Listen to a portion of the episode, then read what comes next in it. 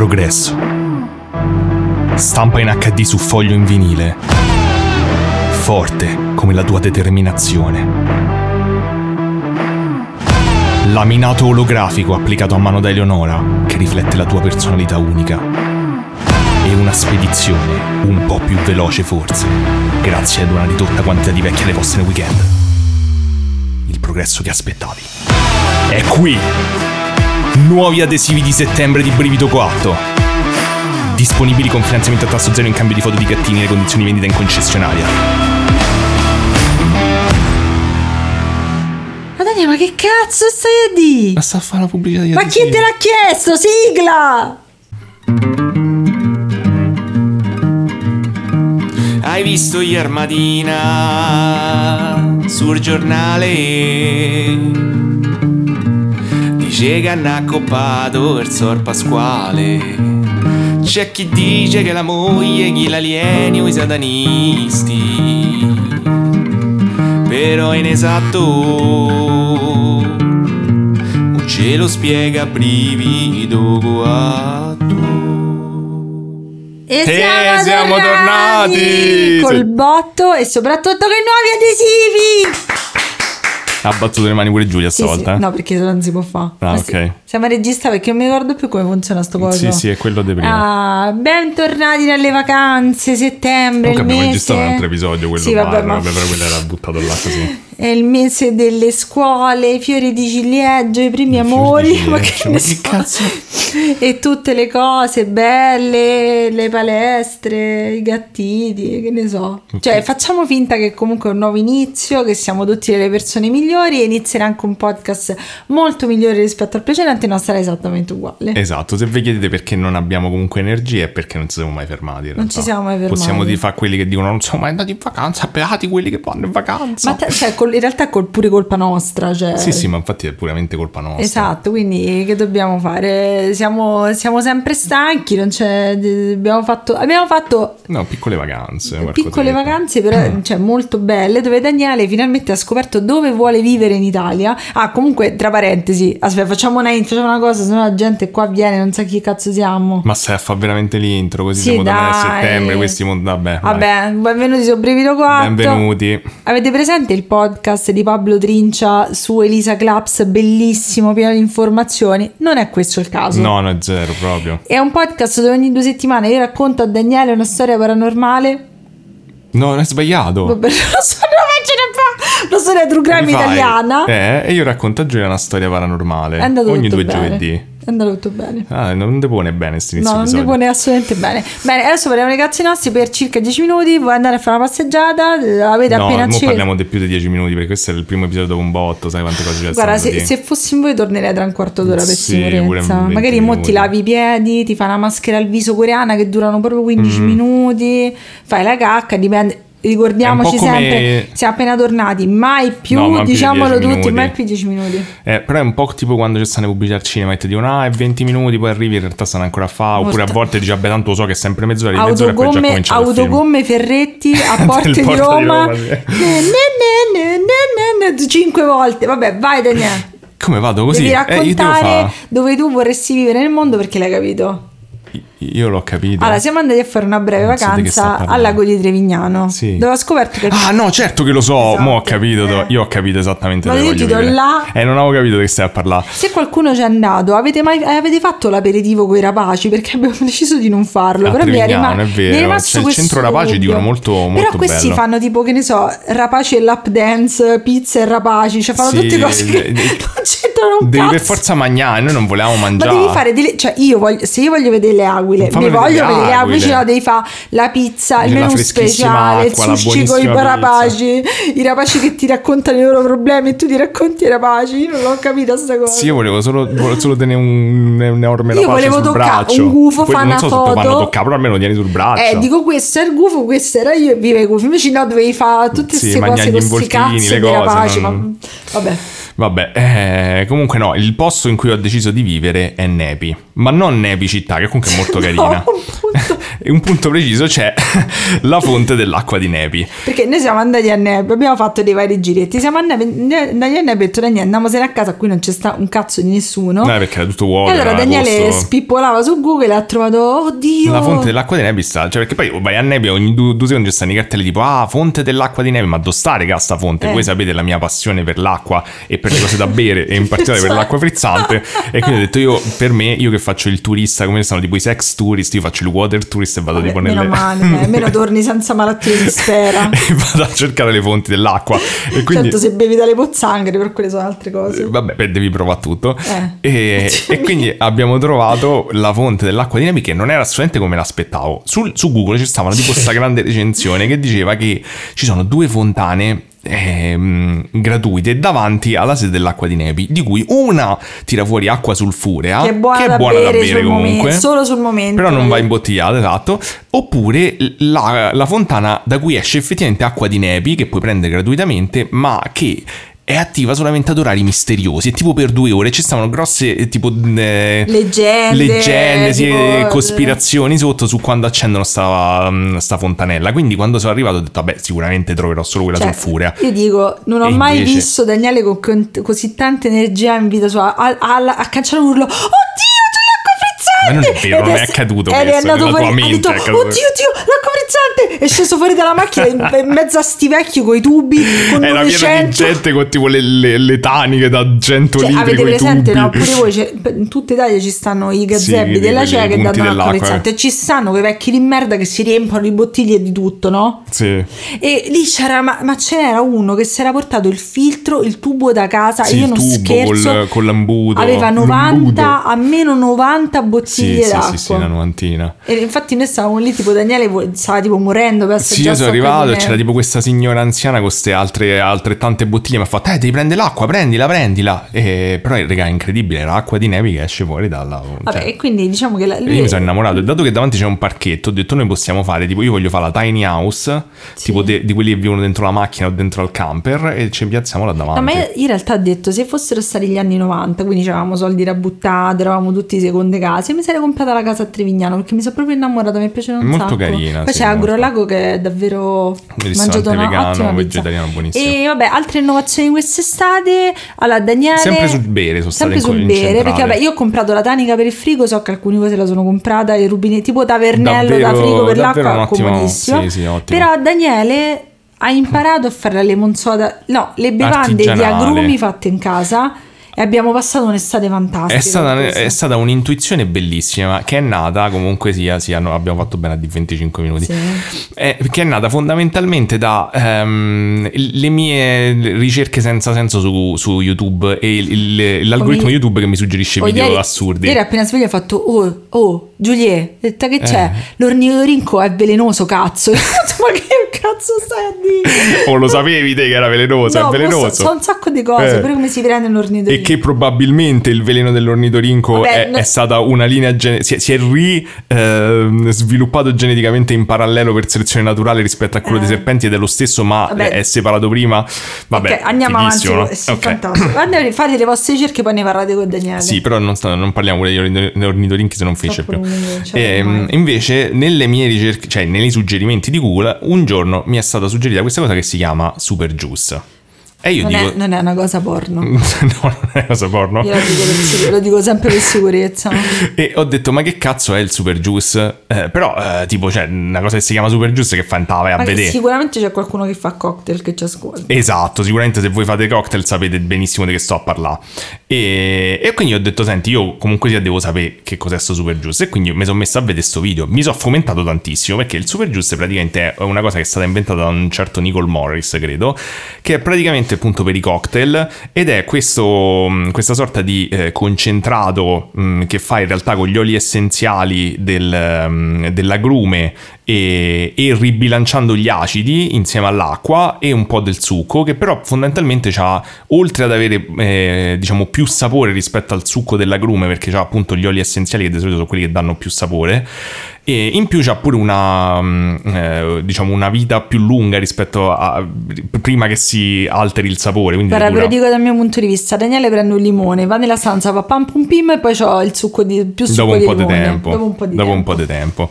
E quindi ho detto scusate, ma cioè, sì, questa cosa la usano per i cocktail, per eh, diminuire gli sprechi, perché appunto te tipo con un limone ci fai, che ne so, tipo un litro di super juice. E quindi ho detto, "Oh, ma perché scusa, ho pensato, sicuramente, cioè, limon soda è limone con acqua frizzante e zucchero. Quindi se io faccio il super juice di limone e ci metto lo, zu- lo sciroppo di zucchero fatto da me e ci metto l'acqua frizzante, viene la stessa cosa. Oh, cioè nel senso, dopo È aver perfezionato varie cose. Ha effettivamente fatto- ha quella di Pompelmo l'ho fatta. Lime, pompelmo, arancia e limone, però pompelmo secondo me è il migliore di tutti. Pompelmo è fantastica, però abbiamo fatto l'ultima che era limone di Sicilia proprio, Buonissimo, una cosa fantastica. Buonissimo, guardate, è fantastica. stato fantastico. E te dura tipo, cioè una bottiglia di, di proprio succo di limone, veramente ti dura una settimana. Vabbè, diciamo che allora Questa è stata la più grande stavo innovazione. per promuovere il fatto Abbiamo fatto anche poi- la kombucha, ma poi ha vinto quasi il super Sì, però la juice, kombucha l'abbiamo fatta varie volte, è venuta molto buona, Buona. di lampone, siamo stati Sì. molto fieri di noi, però questo è proprio vinto. Cioè, stavo per dire, se volete altre chiacchiere, dopo che abbiamo rincoglionito la gente per tre quarti d'ora, poi vi, vi daremo i nostri consigli del periodo perché abbiamo visto un sacco di cose nuove, usufruito di nuovi contenuti. Nel segmento Patreon. Nel, term- nel, eh, segmento Patreon, però volevo consigliarvi un fumetto che abbiamo letto recentemente io e Daniele, perché allora sapete che ormai siamo influencer di libri, cioè Di tutto, Praticamente, cioè, dovevano venire da me quelli di Blackwater e fare guarda, grazie Giulia perché la- ce l'hai venduto Sì, te. ho letto tipo, ah, Blackwater, eh, il libro più famoso in Italia adesso, ho detto, ecco, è stata Eh, Giulia stata sicuramente. chiara- ma è ovvio che sono stata io, non tutti gli altri influencer. Però, cazzo, vi devo consigliare questo fumetto della vita bellissimo, favoloso, che vi farà stare male, vi farà rimpiangere di essere vivi. Forse far stare male è un eufemismo. Secondo me, se non leggete manga, è perfetto per voi. Cioè, se vi piace il true crime, Beh, vi- piace il- proprio il fumetto un po' psicologico, pesante. però, proprio, cioè, proprio mentalità di un, di un crimine quasi. eh, Se, se vi piacciono queste cose, cioè se voi dite ok, perché quello ha ammazzato quello, no perché gli andava, ma voglio capire perché, probabilmente questo fumetto Mm, mi piace. mm, mm, mm. E in italiano si, si chiama Tracce di sangue, poi l'edizione italiana. Sì, perché è un po' strano il titolo, però in italiano insomma è bella l'edizione, l'ho vista, noi non la possiamo avere perché non abbiamo spazio, cioè forse la compreremo prima o poi, Eh, però so, non sappiamo. Però è davvero un fumetto bellissimo, Bellissimo. che cioè, forse è uno dei fumetti più belli che abbia mai letto. Cioè, a me è veramente bello. io leggo poco, ma di quest'autore mi sono letto tutto. C'è questo e Bentornato Alice, che pure è altrettanto. Quello cioè, è letto. figo, ha temi diversi, è più adolescenziale. Però è molto interessante perché Alice tratta più che altro il genere. Quindi, in, in che genere ti, ti cioè, ti- ti rispecchi il crescere, l'adolescenza, la sessualità. Invece, questo parla praticamente di tutto parla- è- ed è molto incentrato tra- sul rapporto tra una madre e un figlio. Io inizialmente non volevo leggerlo perché pensavo fosse una cosa un po' Incestuosa. incestuosa, però invece è proprio psicologico fatto benissimo. L'unica cosa, se vi danno fastidio, eh, come nel mio caso, Eh, sì. mh, gli anim- cioè non, non c'entra, non è nella trama, nessuno Appena fa male. aprite c'è sta un gatto morto Esatto. purtroppo, Cioè, però ne- c'entra, non con, c'en- cioè, ecco, c'entra con la trama, ma non c'è una violenza sugli animali. Esatto, è insomma. una metafora, non c'è violenza sugli animali, però se volete davvero, cioè, mh, lo consiglio davvero a tutti, secondo me non, non c'entra niente proprio col manga, cioè arriva perché poi è disegnato pure benissimo, quindi volevo consigliare a tutti, vediamo se influenza qualcuno. Bellissimo, veramente bello. Star Comic, credo, Boh. Panini, Panini. ma dammi 5 euro, dai, guarda, lo sto a fare gratis. E poi sono tristissima perché abbiamo creato dei meme molto belli che però non li abbiamo creati nel podcast e quindi non li... Eh, Cioè quello di tipo- San Francesco che io sono triste ogni giorno, io, non- io non lo posso spiegare.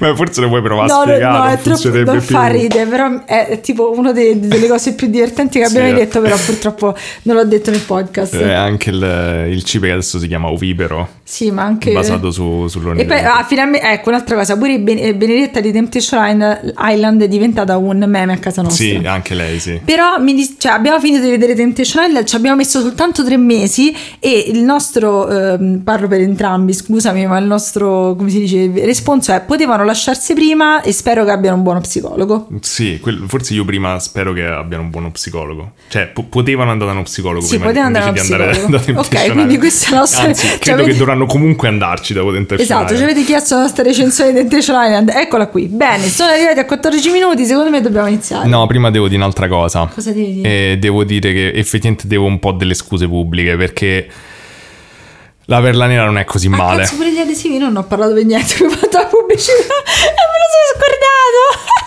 Vabbè, che devi dire? Stanno adesivi. Sono bellissimi. Vabbè, poi, poi devo dire un'altra cosa. sì. Finisci di questa Eh cosa. vabbè, niente, stavo a dire che la Chiedi perla... scusa al pubblico se è una merda. Allora, effettivamente io ho fatto la, la recensione è stata un po' avventata perché quando ho assaggiato la perla nera per la prima volta non era fredda. Secondo me deve essere determinante il fatto che sia fredda. Eh, sì, sì, è vero. E devo dire è molto buona. Continuo a pensare che secondo me costa costosa, troppo. però Costa buona, troppo. buonissima. Però alla fine ci sono ricascato poi e me la sono ripresa perché Eh, effettivamente. chiedo scusa a tutti. Sì. Bene, prima di iniziare vi vi dico velocemente la cosa degli adesivi. Allora, Daniele non ha fiducia neanche in No. questo badge di adesivi, per niente. Però ti ho fatto Però- la pubblicità. Grazie, infatti questo l'ho, l'ho apprezzato, però finalmente abbiamo, in questo caso non abbiamo uno, non abbiamo due, non abbiamo tre set di adesivi. Madonna. Abbiamo il set ufficiale del professorone approvato dal vero, professorone, approvato. basato su foto scattate appositamente dal professorone dalla mamma di Daniele, dove gli adesivi sono più grandi e più belli. Poi abbiamo il set delle Birkenstock, dove c'è l'adesivo commemorativo della mia vittoria contro Daniele e un altro bellissimo che forse farà ridere solo a me. E poi c'è, ce n'è uno un po' più generico sul podcast, perché non avevo voglia di fare l'adesivo su, col ce logo del podcast. volte, eh. Sì, ma non avevo voglia di farlo, No, quindi no, non l'ho quello- fatto. E ho fatto un'altra cosa sulla nostra sigla e sui nostri meme. Quindi, se volete, vi lascio qui sotto il link del sito. C'era- c'è sempre stato il link del E sito. me lo rimetto un'altra volta. E soprattutto volevo dire a tutto il popolo unito che ho capito che andare all'edicola a spedire le cose è una cazzata. Eh sì. E allora mi tocca andare alla posta, quindi comprare questi adesivi perché così sbatto in faccia a Daniele e eh, posso andare alla posta con più di un pacco e gli anziani almeno mi, da- mi si inculano con eh, cognizione di causa. Esatto, quindi se non vi piacevano quelli di prima o ve li siete persi o eh, Quelli di prima potete- non so se forse li tolgo per un periodo, penso. Eh sì, insomma, Che non ho se- voglia di fare se così volete tanti o avete bisogno di più adesivi e ne, Solamente nuovi design, ecco qua. Però, ri- però ringraziamo Eleonora che mi ha aiutato. comprate, inutile, Ma tanto perché non non sono sono bellissimi. No. Ringraziamo Eleonora che mi ha aiutato a fare la maggior parte dei adesivi. Bene, adesso iniziamo subito. Eh, Allora, ho deciso. No, non puoi leggermi. No, non ma se io stavo leggere. devo no, no, un'altra de- cosa guarda- iniziamo subito. No, non me ne frega niente. Ma che guarda- c'hai sta fretta? C'ho fretta. Eh, Guarda dall'altra parte. Solo perché la mia storia è lunga che probabilmente ho detto forse la dovrei dividere in due episodi. Sono andati dividendo episodi non ne ho da No, no. Che palle. Oh, C'è cipe. Bene. Bene, allora oggi ho deciso di iniziare col botto. Mm. Eh, questo caso. Boom! Dai, Daniele, io, cioè, io comunque ho una vita, cioè È domani. come Oppenheimer che hanno detto ci stanno i botti a casa. Da no? quello che ho capito ci sono dei botti a casa. Eh, pure te adesso. Bene. Boom! Che, che, prende che hai capito di Oppenheimer è uno che Solo fa... come il non parla del de- cazzo, però c'è il vecchio quello, quello bam, della corrida, esatto. perfetto.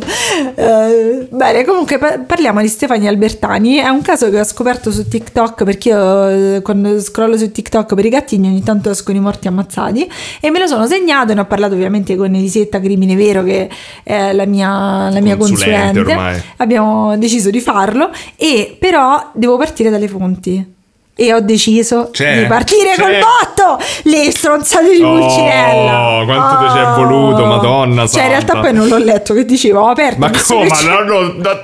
però mi è uscito come terzo quindi ho detto vabbè le stronzate cioè poi Pulcinella in persona ha postato su questa Mm. Pulcinella? sì sì era il nome Cioè utente TikTok di Pulcinella. Pulcinella.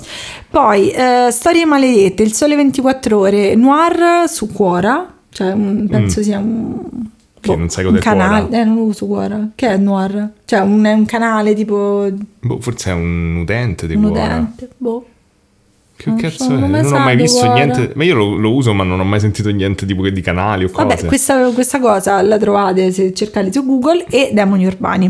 Una cosa che devo premettere è che comunque si, tra- si parla mh, molto superficialmente di disturbi alimentari, quindi se vi dà fastidio il tema magari all'inizio saltatelo.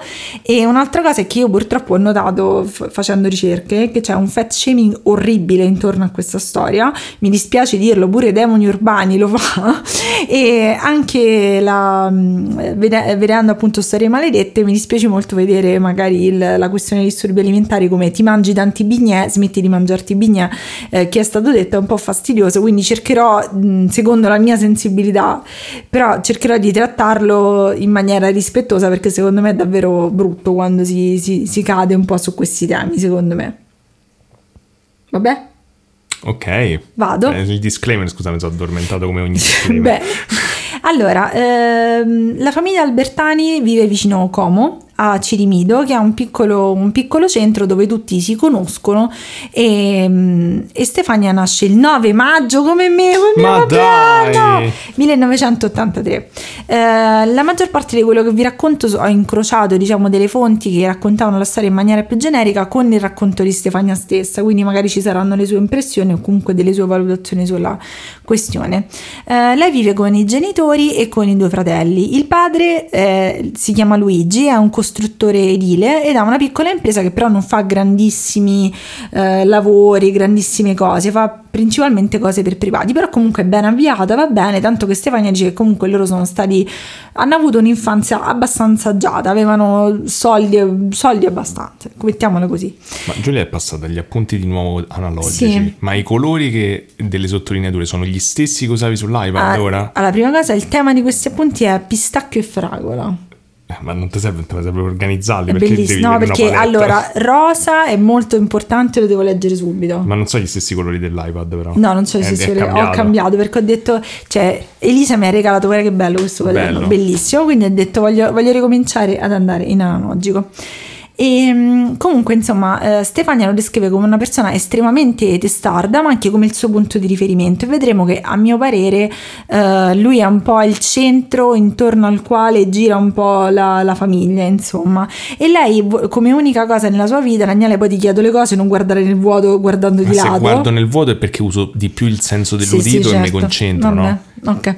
Come Eh, pensi che fa Spider-Man? Tipo sì, sta sì, lì come Sirio il dragone che dopo che si è accecato lui sentiva tutto. Esatto. Perfetto. E lei eh, insomma diceva che lei voleva rendere orgoglioso suo padre e lei era anche la cocca del padre, tanto che infatti molte delle cose che andremo a vedere il padre un po' le ha negate, non le ha capite proprio davanti a questo grande affetto che provava per la figlia minore. Per quanto riguarda la madre, ci serve un attimo di capire la famiglia perché la famiglia è proprio il centro di questa vicenda. La madre si chiama Alma e viene descritta da Stefania durante la lunga intervista che ho visto come una donna molto debole e poco affettuosa. È una donna Vuol che molto debole. molto debole, lei dice debole, Mm. perché io penso che sia legato al fatto che la madre, secondo Stefania, ha sofferto per tantissimo tempo di depressione, però non si è mai, ehm, come si dice, non, non si è mai arresa ad essere una persona depressa, non, mai- non si è mai voluta curare e anzi ha inflitto una serie di sue problematiche sui figli. Infatti lei diceva che la madre era ossessionata a livelli ossessivi, era gelosa del padre, era convinto che il padre La tradisse. la tradisse e dato che i figli, gli altri figli erano molto più grandi, tutti questi discorsi, queste ansie se le beccava proprio Stefania perché stava molto a casa e Stefania quindi si trova al centro di questa situazione familiare dove i genitori avevano un rapporto totalmente rotto e dove la madre appuntava queste proprio crisi di ansia e lei si sente molto inutile ed impotente nella situazione familiare. Lei e la madre hanno un rapporto estremamente conflittuale, tanto che quando la madre poi verrà sentita in seguito a quello che ti racconterò, la madre immediatamente dice: Ah, mia figlia era una gran bugiarda, non Mm. avevamo un buon rapporto, quindi la madre la smerda abbastanza Subito. facilmente. Ne- Nel, quadro c'è anche la nonna, eh, la nonna materna, se non sbaglio, con la quale Stefania passava gran parte del suo tempo. Eh, poi c'è Silvano, che è il fratello che ha 14 anni più grande, che lei dice: Mio fratello era una sorta di clone di mio padre, secondo me. Cioè, eh, volevo le Aspetta, stesse. quanti anni più grande? 14? 14. Ammazza. Entrambi i fratelli erano molto più grandi. E lei, ehm, e lei, insomma, diceva che il fratello per lei era il fratellone, Mm. un eroe, tutte quelle cose di chi ha un fratello decente. Che dice di chi ha un fratello decente. Eh, e poi alla Che fine. vuoi dire? No, che le persone che hanno un fratello decente dicono ah fratellone ti voglio bene, io non ho questa esperienza.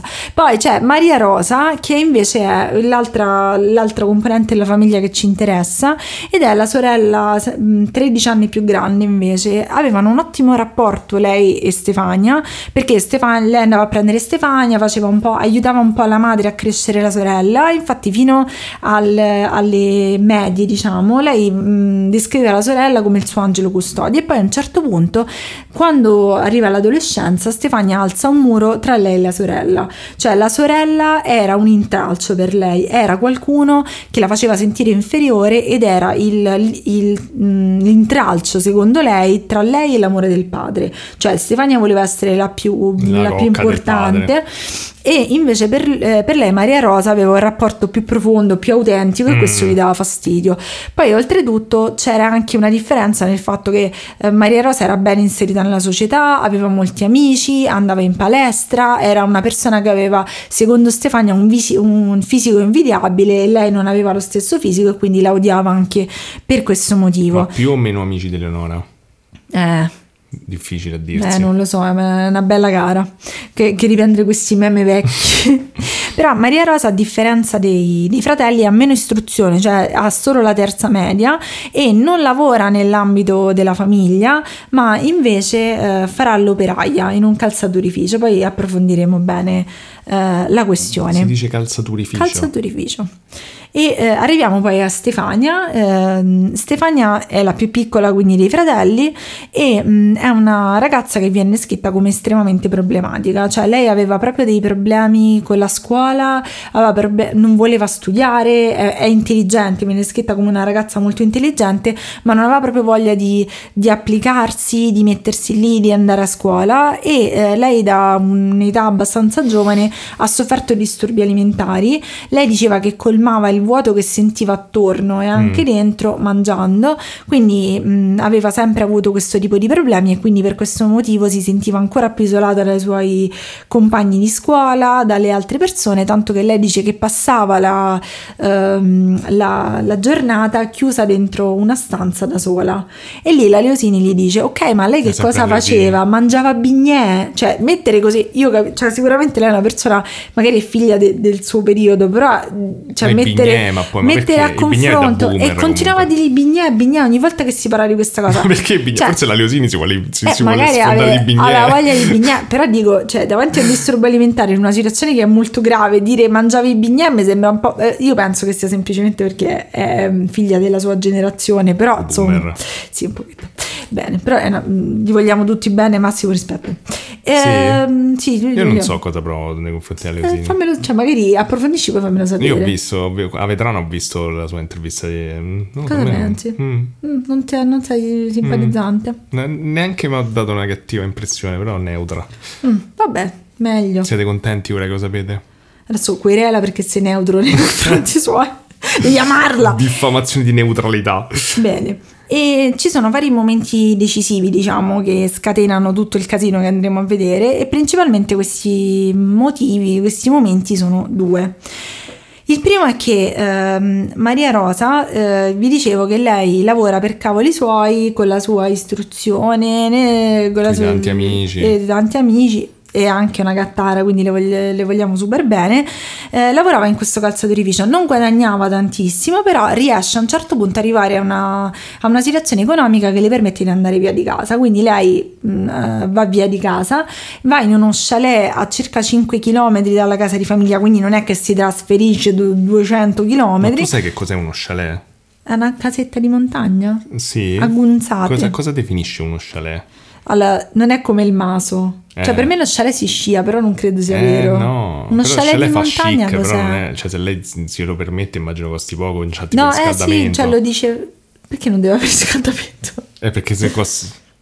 Costa... no, cioè, no, portare riscaldamento a casa di montagna, penso no, poi c'è il brucilegno. Cioè, perché ogni volta abbiamo questi problemi con tutte le cose della vita? Allora, non c'è lo yogurt, se siete me, arrivati fino adesso, vaso. ripeto, se volete le cose fatte bene, siete ancora in tempo, siete ancora in tempo, andatevene. Comunque, eh, vabbè, lei si, probabilmente si Vabbè, mangia... se sapete cos'è uno chalet, ditecelo. Immagina che man- mangiasse non lo yogurt, ma tipo funghi porcini e questo Mm, crea uno mm. chalet. Lo so, me Sì. mi sost- perché io avevo lo chalet di Polly Pocket. Ah, penso tu avevi uno chalet. No, avevo, avevo lo chalet di Polly Pocket, che era una casina in Nevada dove intorno c'erano tutti i sci. Quindi per me quello è lo chalet. Quello chalet. No, andiamo avanti, andiamo avanti. Però insomma, allora, allora, questo è un rincoglionito che pensa che se mi piace vederla soffrire. Questo, cioè, questo pensa che uno chalet non c'è riscaldamento perché non può bruciare la legna, non ho capito il tuo ragionamento. No, il mio ragionamento per non è me, quello. Cioè, la mia conoscenza urbanistica si basa su Polly mo- Pocket. mo- Stavo bene. Aspetta, io approfondisco il mio Ma che ragionamento. Allora, secondo me non c'è riscaldamento perché se tu ti immagini una casetta di montagna che costa poco con riscaldamento, tutti andrebbero a vivere in uno chalet. Quindi per me è ovvio che Vabbè, il riscaldamento è la determinante che solamente se sei un vero uomo di montagna vai a vivere nello chalet. Vabbè, persone che vivono Ha- in ha uno totalmente chalet. senso. Persone che vivono in uno chalet che non siete Polly Pocket, fateci sapere che cazzo è uno chalet. Polly Pocket non ci segue. E non so se ci segue. Ma Polly Pocket è una? È Sì. Polly e Pocket è il cognome? Ecco te. Ah, davvero? Ma oggi scopri un sacco di cose Ah, entusiasmanti. E Barbie come si chiama di cognome? Ah, non lo sapevo. L'hai visto il film? Non hai capito Non il hanno cognome di parlato Barbie? di cognome. Non so il Non cognome mi è piaciuto tanto il film, devo essere onesto. Ma secondo me è carino, però non è rivoluzionariamente No. femminista. Cioè, No. ora sono è tutte... troppo poco femminista. Beh, comunque devo dire, cioè, lo- se devo fare una recensione è un ottimo e intelligente rilancio per Mattel. Se lo devo vedere a È livello stato a livello di marketing molto molto Però a intelligente. livello di... Boh, non lo so. no. Però me- Cioè, mi sono divertita, Ti provano però- a fregare, sì, ti fregano. Mi sono divertita. Vabbè, non è questo per cui... Allora, lei fa questa cazzo di chalet di Polly Pocket. Polly Pocket contro Barbie chi vince? Io amo molto di più Polly Pocket. No, dico se si menano. Eh, purtroppo Barbie. Barbie perché è più me grossa. È più grossa. Giustamente. Polly Pocket, però adesso è più grande Polly Pocket. Mm. Però io, io parlo delle Polly Pocket piccole. Eh, Io ero ossessionata da piccola alle Polly a me piacevano, però mi piaceva la versione maschile. Mighty Max. I Mighty. Max, quelli vabbè, vabbè. ok, dicevamo, praticamente che cosa succede? Quindi lei dice voglio andare a vivere in questo chalet che poi capiremo che cazzo è, perché madonna mia non sappiamo niente del mondo. È vero che potremmo usare internet per saperlo, ma perché? No, perché ce lo dite voi? È come la gente con il cellulare in mano che ti chiede: Ma dove, Dove devo devo andare? andare? Che c'è l'iPhone d- 200.000. Bene, quindi va a vivere in questo chalet a Gonzate che è lì vicino e va a vivere con i suoi adorati gattini che sono 4, Oh. erano 4 e 5, non lo so, però erano bellissimi. Ho visto una foto. Quindi nello chalet entrano dei gattini. Sì. Quindi è una determinante del, del... Eh no, però magari facevano tipo bue l'asini allo style, eh, si Mm, dormiva con i tanti gattini, gattini, cioè, ti tanto riscaldano. riscaldamento.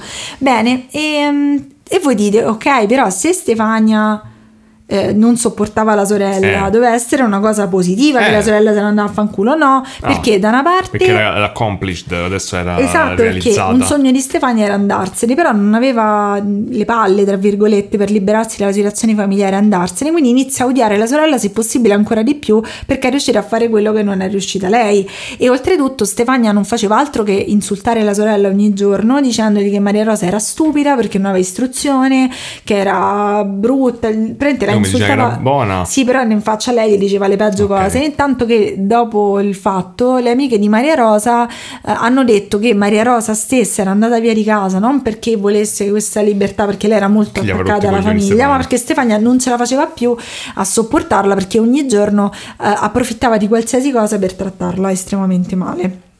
Un altro ehm, fattore decisivo, e qui iniziano le cose allucinanti, è che nel 2004 il padre ha il sesto o il settimo infarto.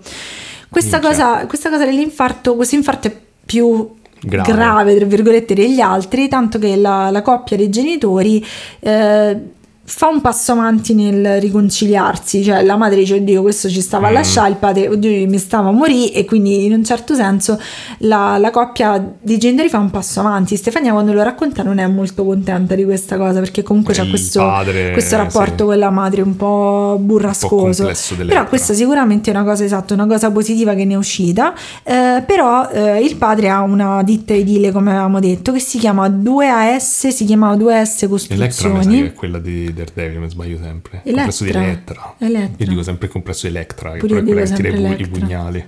Belli i pugnali di matti. Comunque, cioè, siamo proprio inadatti alla vita. Comunque, ehm, quindi lui aveva questa ditta di costruzione che si chiama 2, 2S SRL e quindi dice: Senti, a me mi sono venuti 275 infarti. Forse è il caso che io lascio la ditta ai miei figli.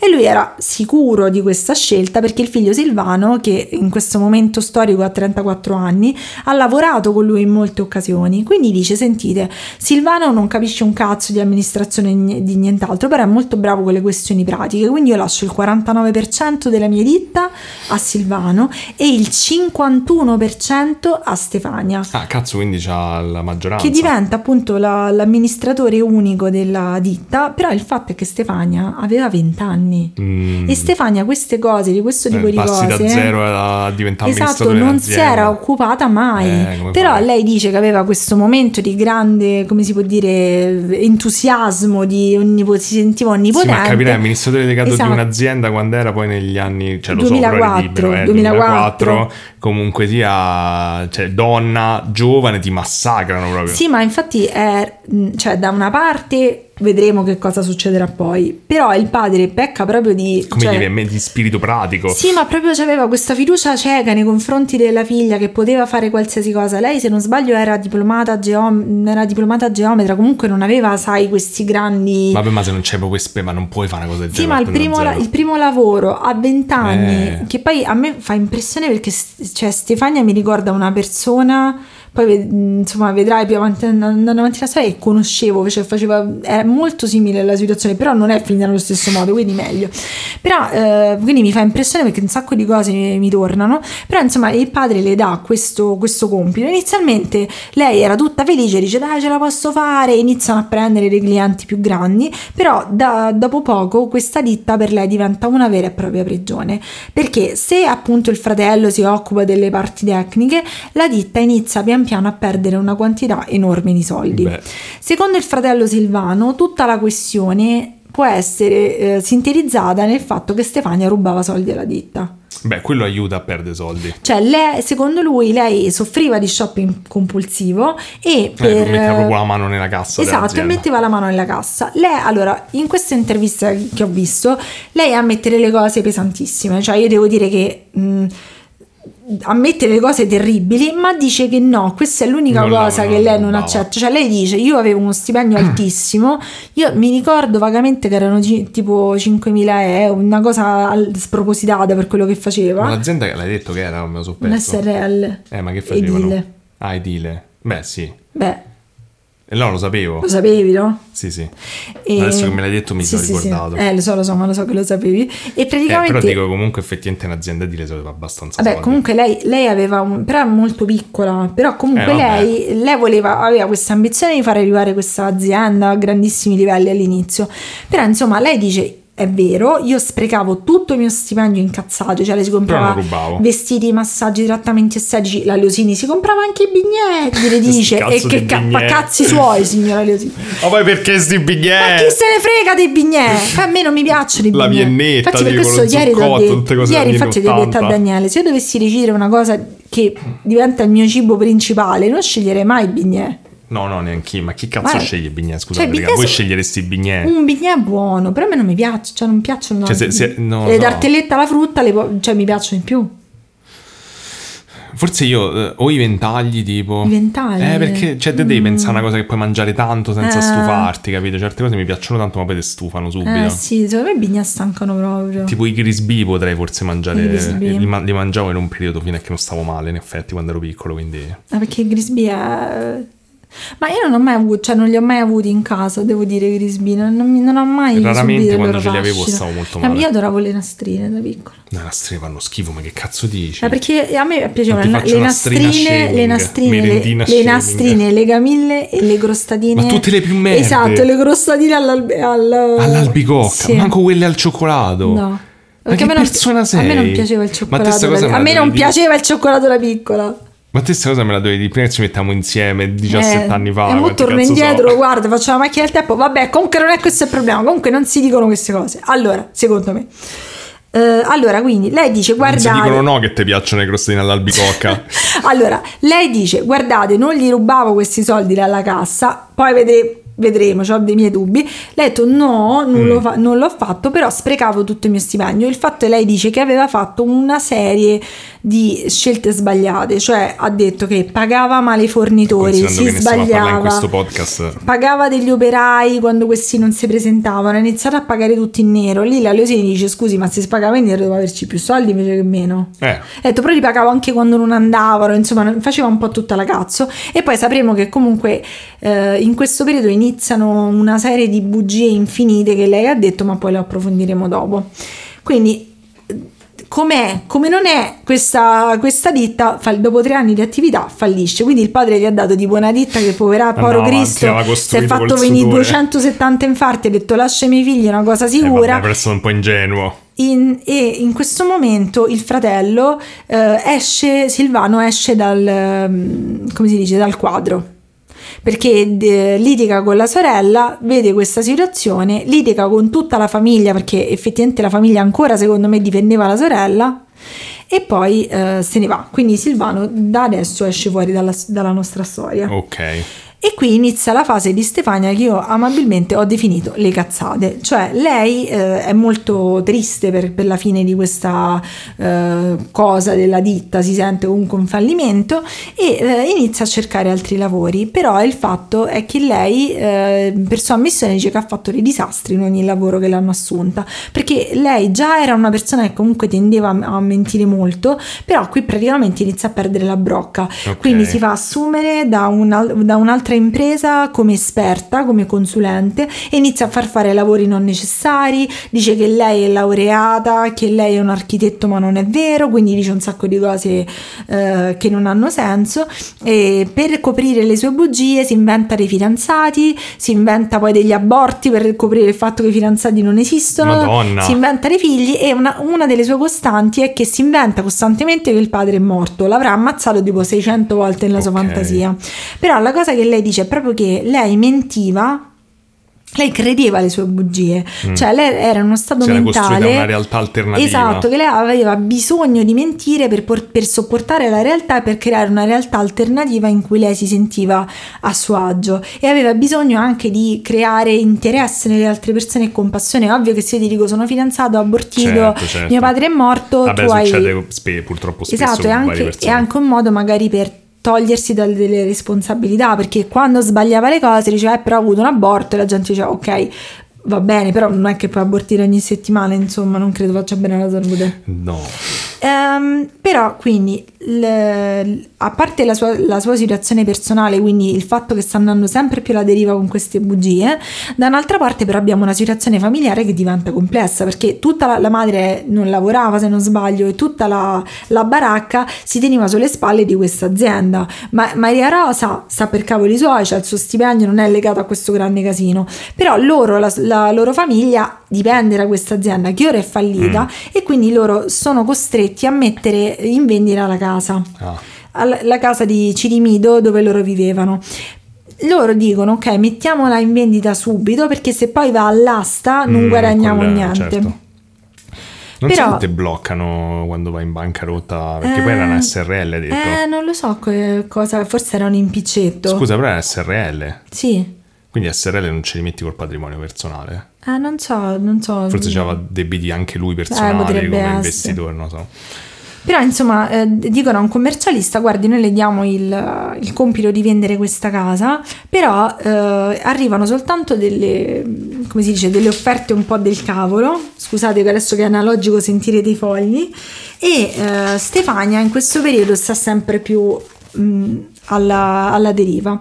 Quindi lei eh, decide di fare due cose, decide che non vuole che la casa sia venduta perché lei vuole che i genitori, che, che i genitori, che la famiglia sprofondi con lei. Quindi se lei è sempre mm. più depressa, sempre più difficile, vuole che questa vendita non avvenga e dall'altra parte, che secondo me è il motivo reale, lei non vuole che questa casa sia venduta perché di questi soldi una parte, non tutti ma una buona parte, il padre vuole sorella. darli a Maria Rosa perché ha detto lei non c'entra niente in questa situazione. Perché lei sei via i soldi? Fa, esatto, fa fatica, eh, il padre dice fa fatica, voglio dare a lei una sicurezza sicurezza con un'altra casa e nel frattempo noi poi risolveremo la situazione. Però Stefania dice perché No, non dice no, lei. perché lei non se li merita, eh, quei soldi erano miei, lei era proprio super cattiva e territoriale. Uh, quindi ste, la soluzione di Stefania per risolvere tutti in Bigna. Per risolvere la, la, la, soluzione di Stefania per risolvere questa questione è inventarsi, continuare a mentire. Quindi inventa la figura dell'avvocata Frigerio. È un'avvocata che inizialmente si avvicina alla famiglia e dice di volere la casa. Come okay? avvicinarsi?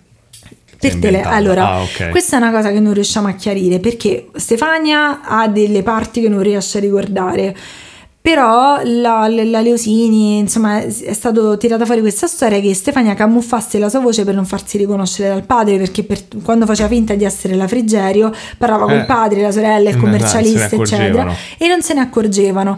lei, lei dice di non aver mai camuffato la voce, però mi sembra strana questa cosa, perché il padre la conosceva la voce. Quindi, che cosa succede? Quindi questa avvocata Frigerio fa una specie di balletto, gli dà gli appuntamenti, ovviamente non si presenta perché sennò doveva andare Stefania, il commercialista si stufa e dice guardate, io ho controllato Non i dati trovo." dell'avvocata Frigerio, non esiste, io non capisco che cosa sta succedendo, però io me ne voglio andare, non voglio avere niente a che fare con questa vendita. Quindi Stefania ehm, in quel periodo comunque aveva un... cioè oltre a queste bugie stava anche rubando i risparmi del padre.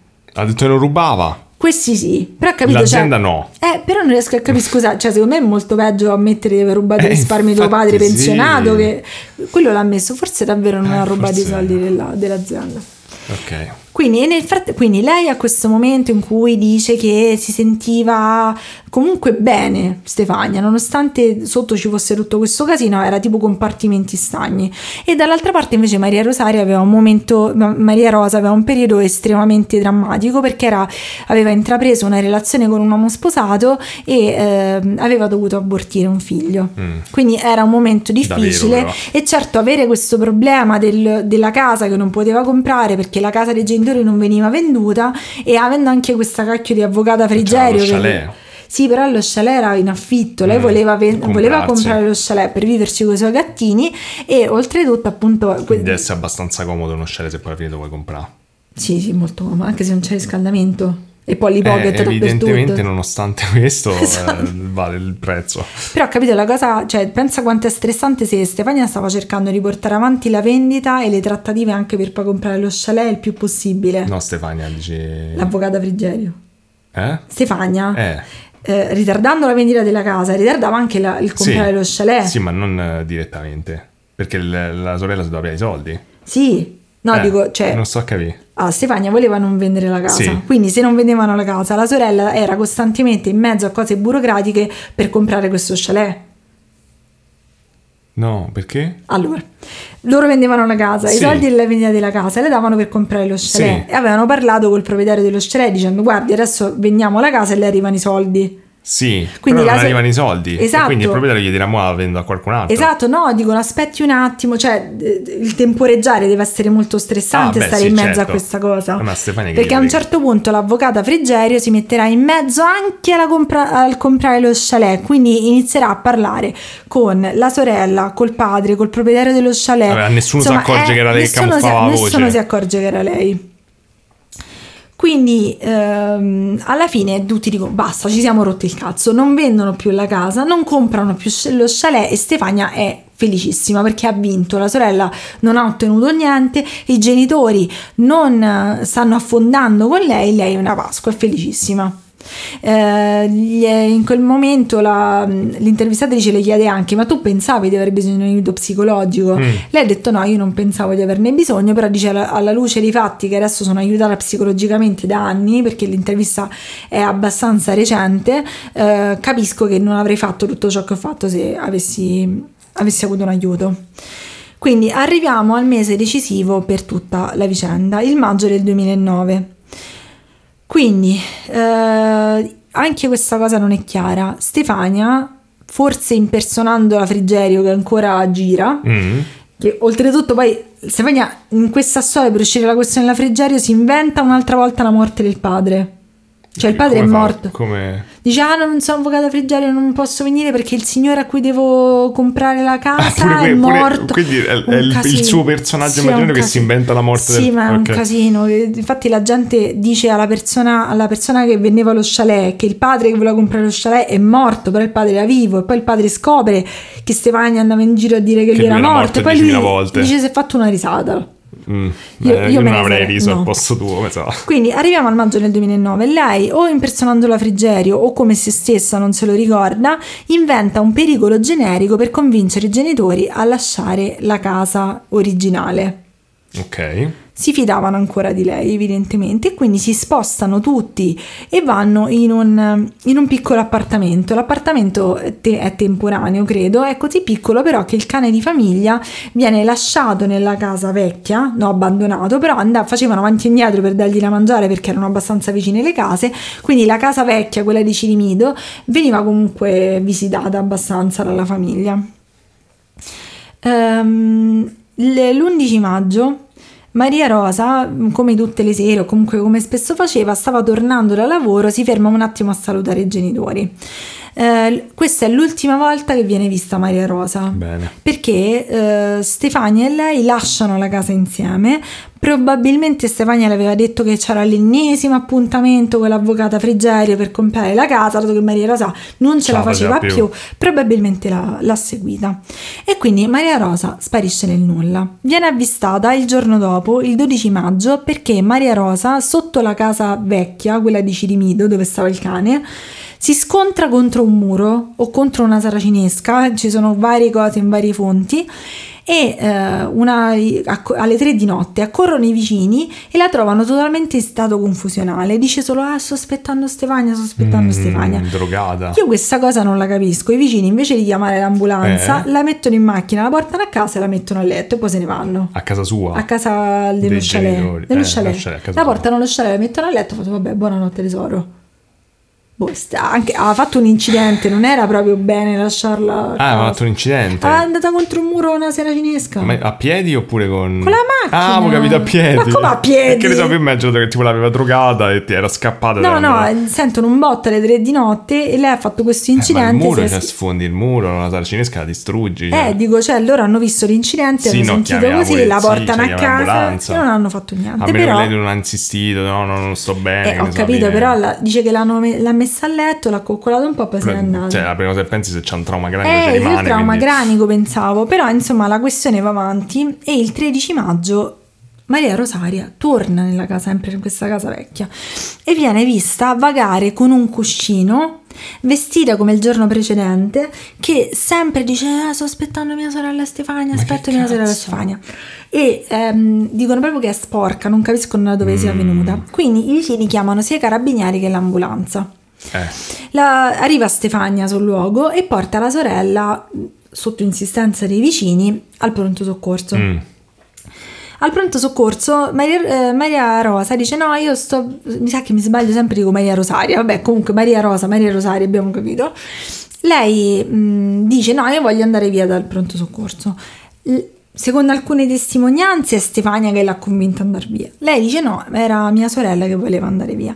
E qui purtroppo si scatena il disastro. Perché ovviamente la sorella non stava così per motivi suoi e perché Stefania aveva iniziato a drogarla Eh. usando, di- dice che a casa sua si faceva ampio uso di mm, barbiturici per dormire. Mm.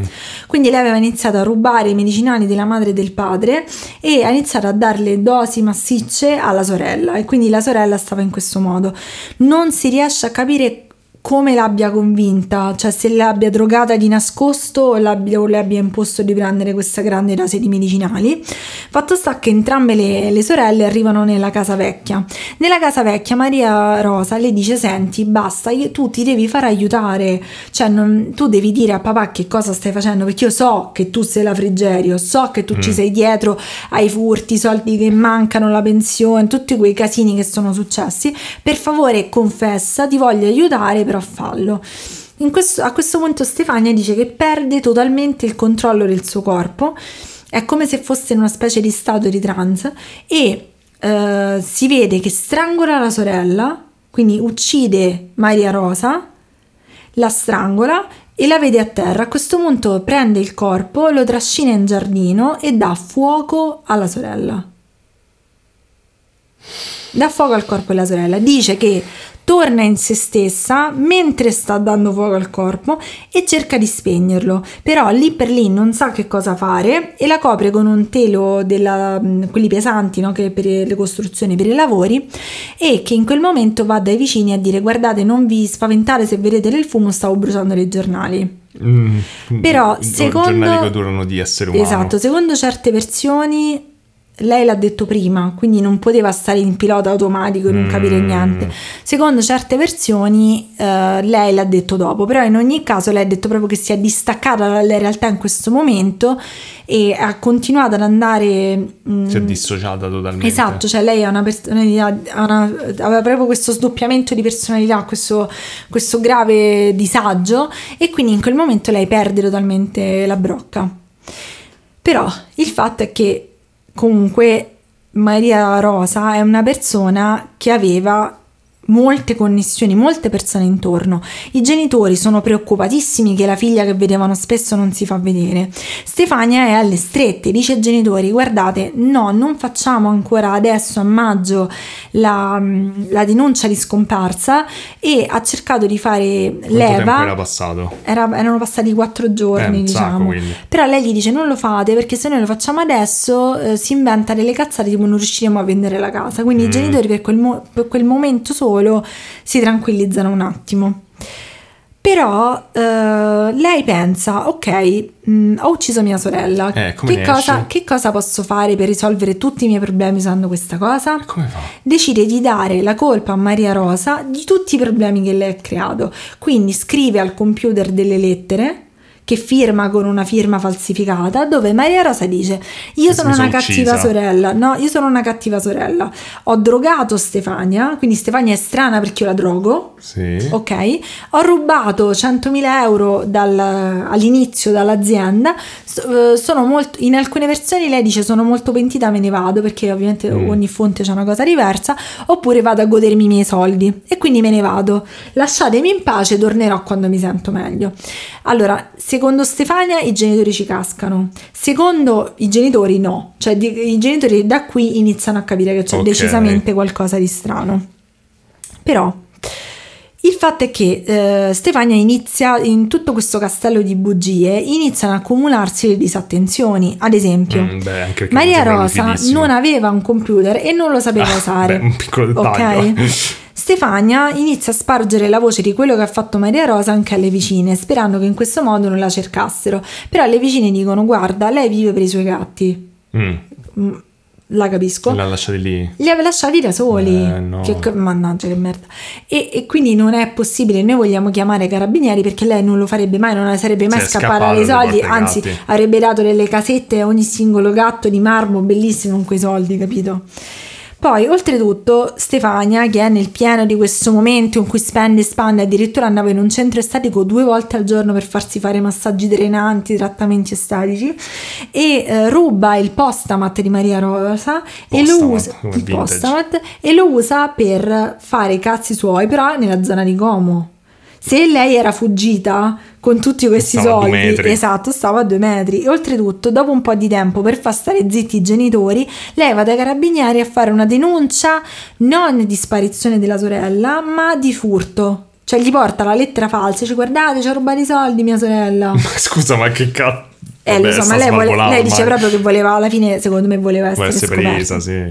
Però i carabinieri dicono ok, va bene, parlano con i genitori capiscono che Stefania non ci sta, cioè sta succedendo Sì. qualcosa di strano e dicono ok, ci siamo fatti dare un mandato, adesso perquisiamo tutte le vostre case. Quindi Stefania era presente, i genitori non c'erano, i carabinieri appena arrivano Trovano. nella vecchia casa, che oltretutto una cosa davvero brutta e crudele è che i genitori per andare a da mangiare, questo a da mangiare a questo cane passavano ogni cazzo di giorno davanti Dove a quel telo. cadavere? Capito? No, e c'era ancora il cadavere sotto. E certo, e lei stava là, non l'aveva spostata. Ah, perché non l'ha bruciata poi alla fine, No, l'ha perché spenta. esatto, e poi lei comunque diceva che proprio dopo che ha fatto questa cosa, lei si è dissociata totalmente, cioè proprio se, lo, se l'era, e l'ha lasciata là, se l'ha quasi scordata. Eh sì, se l'è scordata, però intanto stava a fare tutto il piano. Esatto, c'era un ca- è, è una Però, scusa, storia no- non voglio fare domande macabre, però cioè, Eh. era passato un botto di tempo. Eh, però era. mh, io penso che dipenda da quello che ho capito, che non era un. Era un telo proprio di quelli spessissimi. Eh, ho capito. Tenuto giù, non lo so, poi non so quanto l'avesse bruciata, non te lo so Mm. dire, sinceramente non me lo sono andata a cercare. Quindi arrivano i carabinieri davanti a Stefania, alzano il telo, trovano il cadavere, ok? Stefania dice che lei è andata avanti col pilota automatico fino a quel momento, cioè nel- la sua a che- personalità, vabbè, sì, non la sua scoperto. personalità, I due mondi non si esatto, e dice che a un certo punto lei di botto si è svegliata in quel momento e in quel momento si è resa conto di che cazzo aveva fatto, ok? Sì, ma che cazzo aveva fatto? Cioè, a partire da quando? Perché ha cominciato a fare stronzate da, da anni ormai. Sì, ma quando lei, quando lei, lei dice che quando vede la sorella morta, lei è come se si risveglia, cioè se si riuni- Sì, ho riunisce capito, ma tutti i piani che sta facendo per coprire non mi sembra. Cioè, chi li sta a fare sti piani? No, no, infatti sempre lei, però lei dice che c'è la Cioè, Stefania, che c'è lei dice che c'è una divisione tra la Stefania eh, tranquilla e la Stefania machiavellica che fa i piani. Vabbè, sì, sto fatto che è dissociata. esatto, ok, io però... penso che forse quando lei mente è la sua, la- una versione che cerca di coprire l'altra, insomma è una storia molto complicata, poi la vedremo pure Mm. più avanti perché è una storia molto difficile. Però il fatto è che lei eh, si, rende, si, rende, conto quando vede il corpo di quello che è successo in maniera più cosciente e decide di togliersi la vita. Lei prende una, un, un, flacone intero di benzodiazepine e nasconde mh, mm, i blister in maniera che se i medici arrivano per salvarla non sanno che cosa ha preso mm. e le muore. Però purtroppo ne ha presi troppo pochi. Cioè, purtroppo, cioè, dato che il piano suo era quello, ne aveva presi troppo pochi per morire. Sì. Quindi sopravvive a questa storia. E quindi adesso ci troviamo davanti ai carabinieri che sono praticamente sicuri Vabbè, che, che sia stata lei. lei. perché oltretutto quando hanno, ehm, hanno, perquisito le altre case si rendono conto che c'erano altri documenti falsificati sempre nello stesso modo scritti a computer con la firma del fratello questa volta i genitori iniziano a sospettare della figlia finalmente si svegliano e oltretutto la loro casa tutti i loro possedimenti le macchine tutte le cose ho scritto una battuta che non farò in questo momento e ehm, vengono vengono riempiti di cimici perché sanno che questa è una persona pericolosa. In quel periodo Stefania però diceva che in un certo senso con questo sdoppiamento della sua personalità era abbastanza tranquilla e serena, non so come faceva, va bene. Eh, forse perché ormai forse voleva essere presa appunto. Sì, alla, adesso... all'apparenza dicono che era tipo amichevole, tranquilla, felicissima nonostante il, cara- il cadavere della sorella, però da un'altra parte dentro di sé viveva una, aveva un, un senso di pericolo perché ovviamente i genitori si sono accorti che per forza lei, lei, se non era stata lei, lei sapeva e quindi i genitori iniziano a tartassarla ogni giorno e lei si sente sempre più che ha bisogno di risolvere un problema.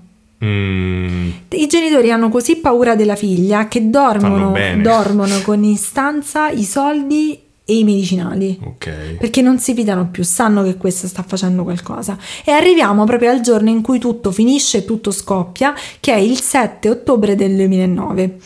La madre, il padre e lei stavano andando in viaggio in macchina verso Como perché dovevano chiedere una casa popolare, cioè la loro situazione economica era Ormai diventata era proprio terribile. terribile. e quindi eh, di ritorno si fermano in un bar. Stefania con una scusa lascia i genitori soli dentro la macchina. I genitori eh, a un certo punto iniziano a sentire puzza di bruciato corrono fuori dalla macchina e si rendono conto che il cofano della macchina è aperto e che c'è un, uno straccio nel, nel tubo di scappamento no, no. Nel, nel, motore imbevuto di benzina acceso ma nel motore nel, scusa nella tanica della benzina ah ok cioè nel, classico, nello sportelletto sì. Sì, sì. esatto e quindi questi escono fuori e dicono Stefania ma sei stata te e lei dice no no è passato uno e voleva fare uno scherzo e loro tranquilli scherzo. tornano dentro la macchina e vanno a casa ma cosa? cioè li voleva ammazzare col fuoco è palese. Tornano a casa, la madre diciamo che... Ma comunque è fissata col fuoco. Sì, e poi vedremo anche. E la... appena tornati a casa, Stefania litiga con la madre che dice, senti Stefania, hai rotto il cazzo, non è possibile che ti comporti così. Ti comporti due... così che ci provi a uccidere. Esatto, loro due sono sole a casa e Stefania di una volta di nuovo scatta e strangola, tenta di strangolare la madre con una cinta e soprattutto quando la madre sviene tenta di dare fuoco pure alla madre.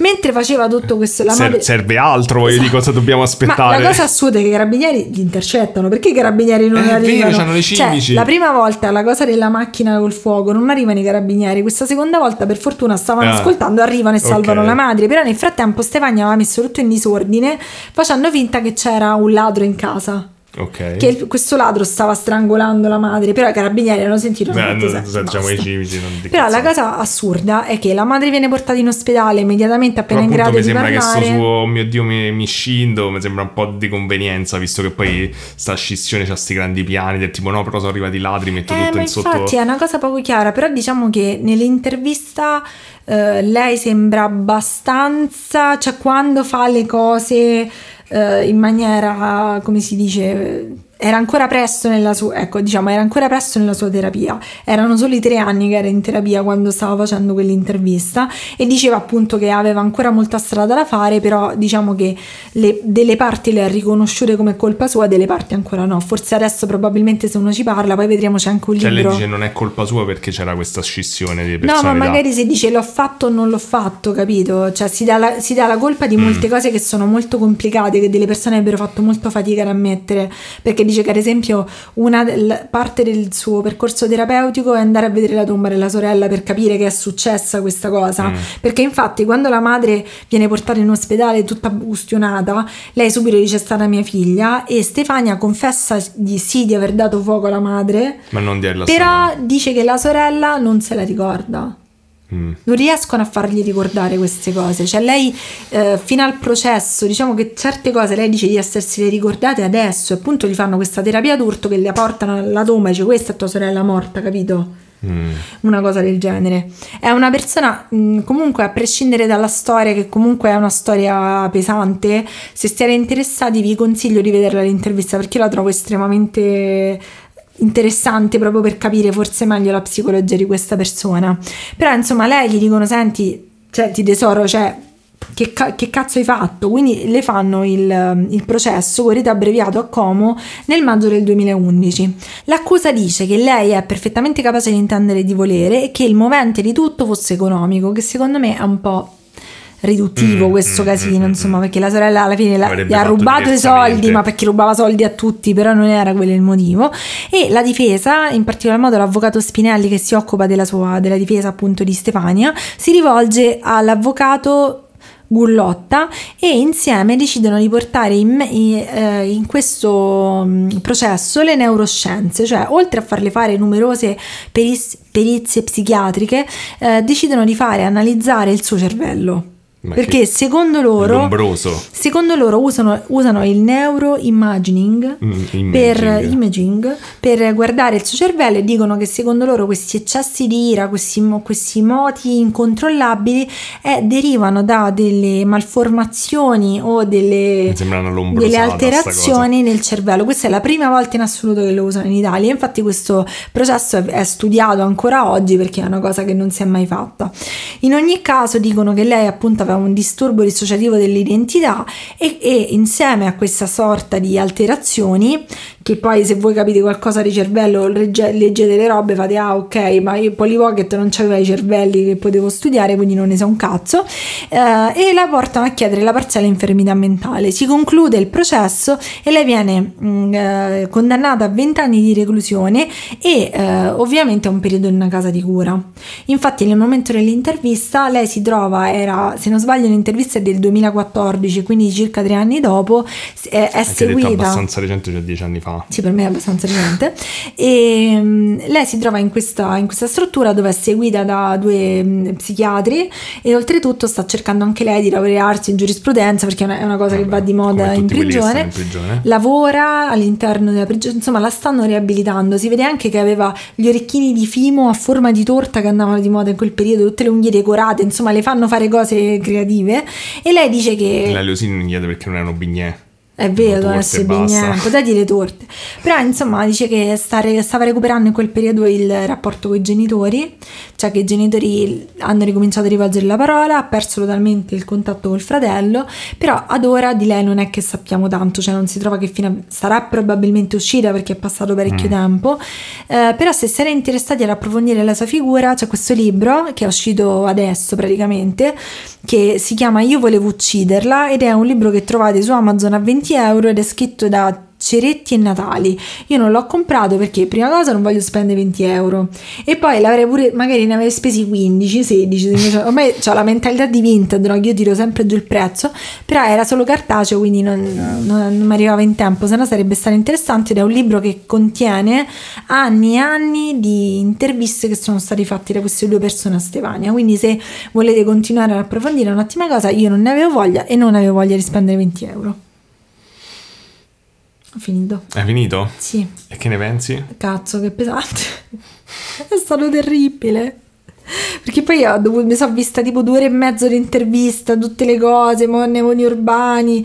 E, ah, è una cosa che mi ero scordata di dire, la questione del fuoco Mm. eh, è una cosa che ricorre perché ad esempio lei ha confessato per la prima volta questa- in questa intervista della Leosini che lei a nove anni ha dato fuoco alle tende nella casa della nonna, quindi era proprio una cosa... Un po' piromane pure. Sì, c'era, era una cosa, mh, ad esempio nel, nel link di, nel- nell'articolo di Quora che ho letto, ehm, spiegavano meglio la questione di perché il fuoco, perché queste cose, però, Però? però non l'ho le- fuoco?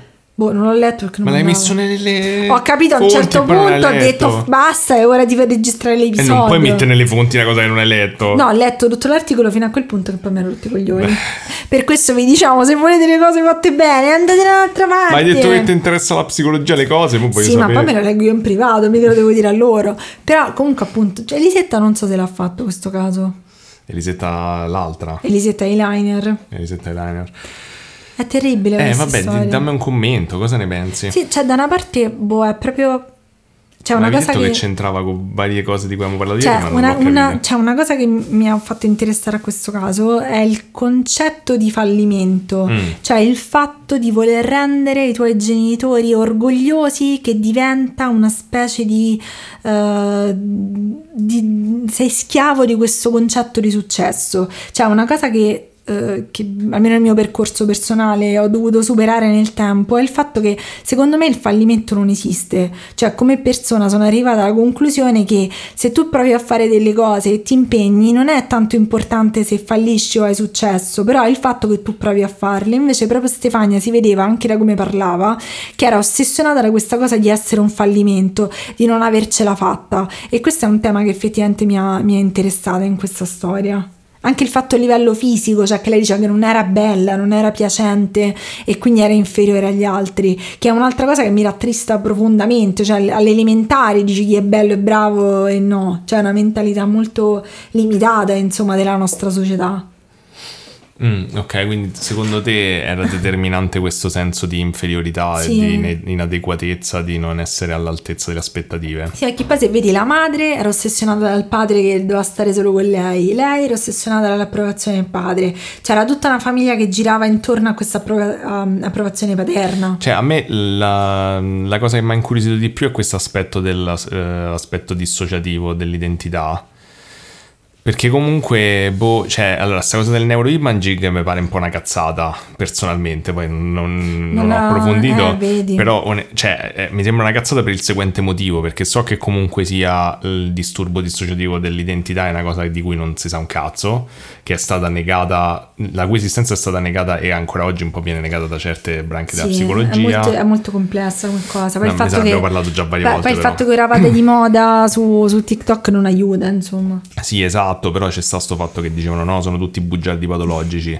Eh, poi dopo eh, credo che adesso la posizione sia cambiata, appunto è cambiato il nome varie volte. Sì. E mm, vabbè, stanno tut- anche le, le- le frange più estreme dei movimenti dei disturbi dissociativi dell'identità, come la cosa dei sistemi e chi dice io sono un sistema, eccetera. Sì, è molto, è molto difficile Per- però insomma, a parte me sta a perdere una cosa, però la cosa che volevo dire è che ehm, comunque non si sa l'origine, non si sa qual è, ehm, li- quali sono i fattori scatenanti del disturbo, si sospetta che di solito ci sta un trauma spesso di origine sessuale eh, Sì, a, nell'infanzia, volte sì, ma anche come... però non è detto. Sì, ma anche l'ambiente familiare, da quello che so, ostile, potrebbe essere che il fatto che la madre le, eh, lo ossessionasse con la questione del padre, questo grande senso di impotenza le ha creato la, la dissociazione. Sì, però ehm, eh, allora, da una parte anche fosse questa cosa del neuroimaging, mo non so se era per giustificare questa cosa del disturbo dissociativo, però appunto in quel senso è una Perché cazzata non perché si- non è che è una cosa che si vede nel cervello. Ma secondo me l'hanno fatto perché era un plus, perché comunque l'altro avvocato era anche uno studioso di queste Eh, però cose. sembra un po' una cosa alla lombroso. Però secondo me bastava anche semplicemente appunto cioè la Sì, dissociazione. però, que- però quello che dico è che non c'ha, eh, questo volevo dire, non c'ha secondo me le caratteristiche di quello che so io del disturbo dissociativo di identità. Cioè è molto selettivo, è molto Ecco- conveniente. Ecco, diciamo che eh, l'intervista della Leosini si apre con la descrizione di che cos'è questo, questa dissociazione della personalità e la Leosini continua a insistere sul fatto tu e l'altra Stefania, tu e l'altra Stefania. Eh, però- Però nel racconto, cioè, è come se lei, cioè, lei andava, usava anche questa narrativa, però non la usava, non era così convinta, cioè nel senso non è che diceva ok, qui ho smesso di essere io, sono stata l'altra persona, lei diceva solo agivo senza rendermi conto, Eh, capito? quelli sono episodi appunto dissociativi che non è la stessa cosa. Ma io penso Cioè, la che- gente intorno, cioè il fatto che tu vivi come un episodio dissociativo, uccidere qualcuno, immagino sia in qualche modo cioè, mm, comprensibile come meccanismo, però cioè, il disturbo dis- eh, dissociativo dell'identità in teoria è una cosa diversa, cioè nel senso te hai proprio un'altra personalità, non è manco detto che corrisponda il sesso, esce fuori in altri momenti. Forse sarebbe stato interessante che approfondissero un po' di più questa, cioè, questo aspetto comunque. Eh, cioè mi sembra preso un po' con leggerezza come disturbo alimentare, mi sembra una cosa un po' del tipo de magni bignè, c'hai amore personalità multipla. Sì, ma infatti, cioè, non lo so, diciamo che a prescindere lo nonostante una cosa che, per cui ho consigliato di vedere l'intervista, che nonostante lei sia una persona che ha fatto le cose orripilanti, cioè davvero terribili, eh, vederla, sentirla parlare ed essere così trasparente su quello che ha fatto, in un certo senso mi ha creato un po' questo senso di non in, no, empatia no, però di, di dispiacere, capito? Vabbè, puoi anche essere empatico con una persona che ha fatto una cosa orribile, esatto. non perché condoni. Cioè, ad esempio, perché... tipo Stevanin, quello, l'assassino di Anoressi, che eh, quando raccontava le cose che aveva fatto, lui era ben soddisfatto nel, nell'intervista. Sì, sì, sì. Invece nel caso di lei, io ho visto... Lei ha detto io quando ho iniziato a fare terapia mi sono resa conto che sono un essere umano che può scegliere. Sì, sì, ma io non, io non dico che Secondo non me... dico che lei necessariamente menta su questa cosa dissociativa, no, dico no. che è stata presa con leggerezza secondo me nell'associarla ad un altro tipo di fenomeno, Potrebbe un altro tipo essere. di disturbo che tra l'altro c'ha un grosso stigma pure appunto è come al solito, è come la schizofrenia, cioè nel senso di ah oddio la personalità multipla, eh, ma secondo ammazzi. Eh, ma cioè, poi io boh. penso che entri anche nel... Potrebbe, cioè... cioè mi ha fatto riflettere col fatto che appunto hanno preso da quello che mi ha detto con leggerezza una cosa tipo disturbi alimentari che so comunque molto gravi e anche molto diffusi tra l'altro, molto più dei disturbi dissociativi di identità. Sì, ma infatti io penso che lei purtroppo era una specie di cocktail mortale di una serie di cose, nel senso di, di tanti disturbi, tante problematiche di solitudine, di rabbia, di tante cose. Magari potrebbe anche essere che questa cosa del disturbo dissociativo della personalità l'hanno tirato fuori mo- nel momento processuale, poi comunque la sua era una psicoanalisi che era iniziata solo da tre anni, quindi magari evolverà e capiranno cose diverse, però non mi è sembrato quello il punto centrale mm. della storia storia, capito? Cioè, infatti l'ho messa solo alla fine questa cosa perché mh, secondo me se la metti o la togli non si spiega meglio il racconto. Da, no, da no, come no, io, io. No, è la responsabilità alla fine quella che cambia. Cioè, lei, il fatto che lei dica io mi svegliavo dopo che avevo fatto sta cosa, però non. Eh, c'è appunto un conto se, se, la vivi come dissociata ma sei sempre te oppure un conto è così. Eh, esatto, è, è, difficile da capire questa parte, secondo me mm, è un'informazione che non... è una persona che, che, so, che, è disturbata, cioè a prescindere da che cosa è successo. Sì, come dici tu poi alla fine nel suo discorso è, emerge forse di più il cioè post, insomma, o durante il, eh, un, col fatto che sta facendo un percorso terapeutico, poi esce fuori il fatto che sta rielaborando quello che è accaduto, esatto. che c'è del pentimento o quantomeno sì, sì. Un, un, tentativo di comprendere cosa è accaduto. Sì, sì, ma poi infatti lei diceva io sono... Cioè, cioè sono non era sta... così premeditato forse, c'era un tentativo di salvarsi il culo, poi però sì, non era... esatto, era, era, come se lei faceva delle cose orribili di impulso e poi tentava di salvarsi il culo successivamente facendo dei problemi ancora più grandi. Infatti una cosa che mi ha proprio mi è, mi è, mossa in un certo senso che il fatto che lei diceva ok però io cazzo la terapia è fantastica. Cioè lei ha detto sono arrivata a un punto che ho capito di quanto ne avessi bisogno. Ad esempio la Leosini mi ha chiesto a lei ma i tuoi genitori ti hanno mai voluto mandare in terapia a farti aiutare per i tuoi problemi sin da piccola? Fatto no mai. Che davanti alla madre che eh, negava la depressione c'aveva anche mm, senso. mm, mm. Però insomma, non lo so, è una storia secondo me molto, te- cioè terribile, però allo stesso tempo molto interessante. Sì, è interessante, poi comunque come l'hai, eh, cioè, l'hai fatta, diciamo, mettendo quasi il delitto in secondo piano, perché comunque prima hai dato tutta la spiegazione delle dinamiche familiari, eccetera, quindi quando arrivi al delitto rispetto a come la fai di solito è stato più complicato perché dici ok sì vedo come tutti i fili si sono uniti vedo appunto il fatto che questa persona ha un disturbo. Eh esatto. Eh, Infatti io, io, diciamo come metodo... Cioè, ho... è molto tragico tutto e lei, non lo so, sembra una persona che aveva bisogno d'aiuto. Sì, non, non, non è non riuscita. gli è stato dato, cioè non... E neanche lei è riuscita a prenderselo perché sì. anche lei diceva di, di, pensare di non averne bisogno. Sì, che sì. poi è pure una, è un po' una cosa comune che se ti trovi in una situazione terribile e poi ti abitui a quella situazione mm. terribile pensi che stai benissimo così, quando invece magari aiuta no, tanto più tutto. appunto spingi le cose sotto il tappeto, tanto peggio succede. Cioè Infatti, cioè Tanto io... qui è la sensazione che vada tutto bene Esatto, tanto peggio esatto. poi escono fuori.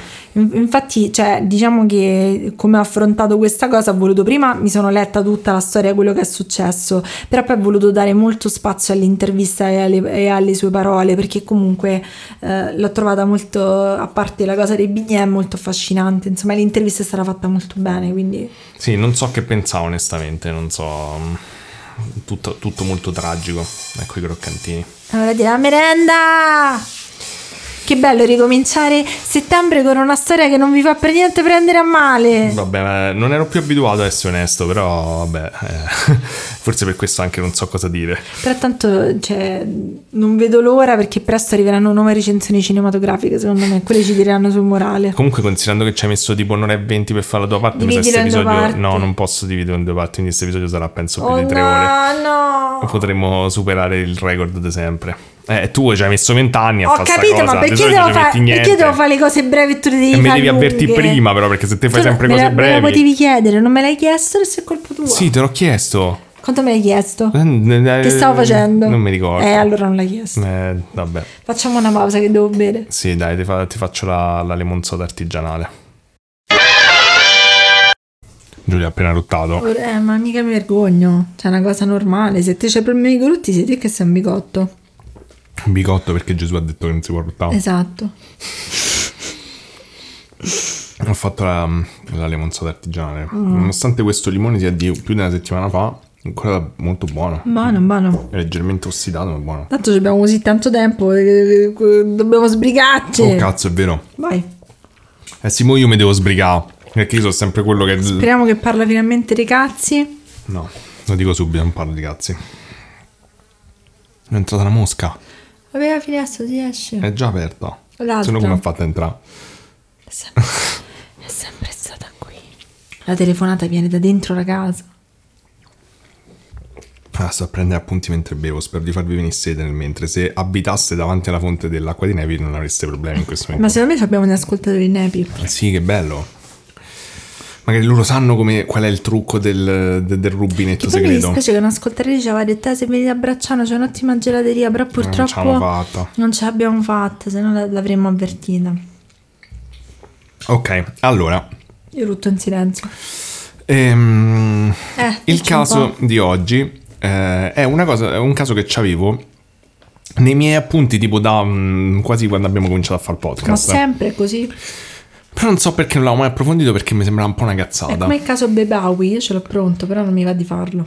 Ok, mi sembrava tipo una cosa che mm, c'era poco da dire, insomma. Mm. Cazzo quanto mi ero sbagliato. Sono stato tipo fino a ieri alle 3 di notte a studiare, avevo veramente sottovalutato questo caso in maniera incredibile. E qual è il caso di cui parliamo? È il caso dell'alieno di Udine. Vabbè. Non dici niente. Vedi fa- il titolo, infatti, comunque mi dici, sta a fare tutti alieni. Eh, io volevo i non è vero, l'ultima volta ho fatto gli uomini volanti, mica erano alieni quelli. Vabbè, eh, sono alieni. No, no, non erano necessariamente alieni, non si Eh, sa che cazzo un erano. po', voglio un po' di fantasmi, no. E poi c'entra un pochino perché comunque sia questo è in... ehm, secondo me è un po'... c'ha degli elementi in comune interessanti col caso Caponi. È come quando da piccole ti regalavano i Pokémon tarocchi e te dovevi far andare bene. Io non voglio farmi andare bene Ma i quando Pokémon te, tarocchi. quando ti fregava dei Pokémon da piccola? Pochetto. Power Ranger tu ci rimanevi male. Hai detto che non bisogna chiacchierare. Scusa, te ci rimanevi male e ti regalavano i Power Ranger. non mi hanno mai regalato Power Ranger finti, solo veri. Ammazza Pochi che signori. Pochi Pochi veri ma come gli amici, no? Esatto. Pochi ma veri. Power Ranger come gli amici. Che regà, dobbiamo creare meme che qua ci servono gli adesivi, ti prego. eh, quello di San Francesco lo sei giocato. Mm. Mannaggia. Ma ti giuro ogni giorno, devo stare zitta e poi devo dirti Beh. oggi. Comunque, ehm, ho scoperto poi che qualcuno Mm. nei moduli, perché se vedete nella descrizione degli episodi c'è sta il modulo per suggerirmi la roba, e anche a Giulia, ma tanto Giulia non legge, No. e qualcuno me l'aveva suggerito. Cioè, quindi- io lavoro tutta la settimana, c'è da fare. Eh sì, certo. E Giallo ha detto di essere chiamato come Giallo. Ah, E io non so chi mi è. ha fatto gli auguri di compleanno. Ah, ok, Ti ricordi la ragazza ci ha chiesto gli auguri privati? Se volete gli auguri di compleanno nel podcast, non mi ricordo. chiedetecelo, costano soltanto 50 Mm, dono gratis. Comunque dobbiamo fare il cameo così diventiamo ricchissimi. Esatto. E vabbè, Giallo comunque me l'aveva suggerito. Mm. E, mm, E quindi niente, cioè, però l'ho pensato io, eh. Però ce l'ha, ce l'ha suggerito comunque, quindi è Sei un come effort le beauty congiunto. guru che rubano le idee degli altri, guarda, una Esatto. orribile. Quindi quello di cui andiamo a parlare è questo. Questo disegnino l'ho fatto io. Che, che cazzo di persona sei? Tre di notte a fare ste puttanate. Venite, venite su Instagram se volete vedere la mia bellissima ricostruzione del Ah, è caso. vero, Instagram è bellissimo, vedi, roba. Capito? Guarda bene, la macchinina rossa è quella che ti interessa, è quella del nostro gli alieni soggetto. sono... Cioè, macchine... L'alieno sta qui, vedi? Perché stavo su una piazzola come un cane abbandonato? Lo scopriremo. cazzo di storia. E per questo ho detto che pensavo che c'era poco da dire. Allora, la, Agile, storia, agile. La storia comincia l'11 febbraio del eh, 2012. Ma era quasi il compleanno Era il giorno prima del mio compleanno, esattamente. Che bello, oggi tutti i compleanni prima. Leonard D'Andrea, che è il protagonista di questa storia, non puoi leggere gli appunti come, come prima che interrompessimo la registrazione del podcast. Eh?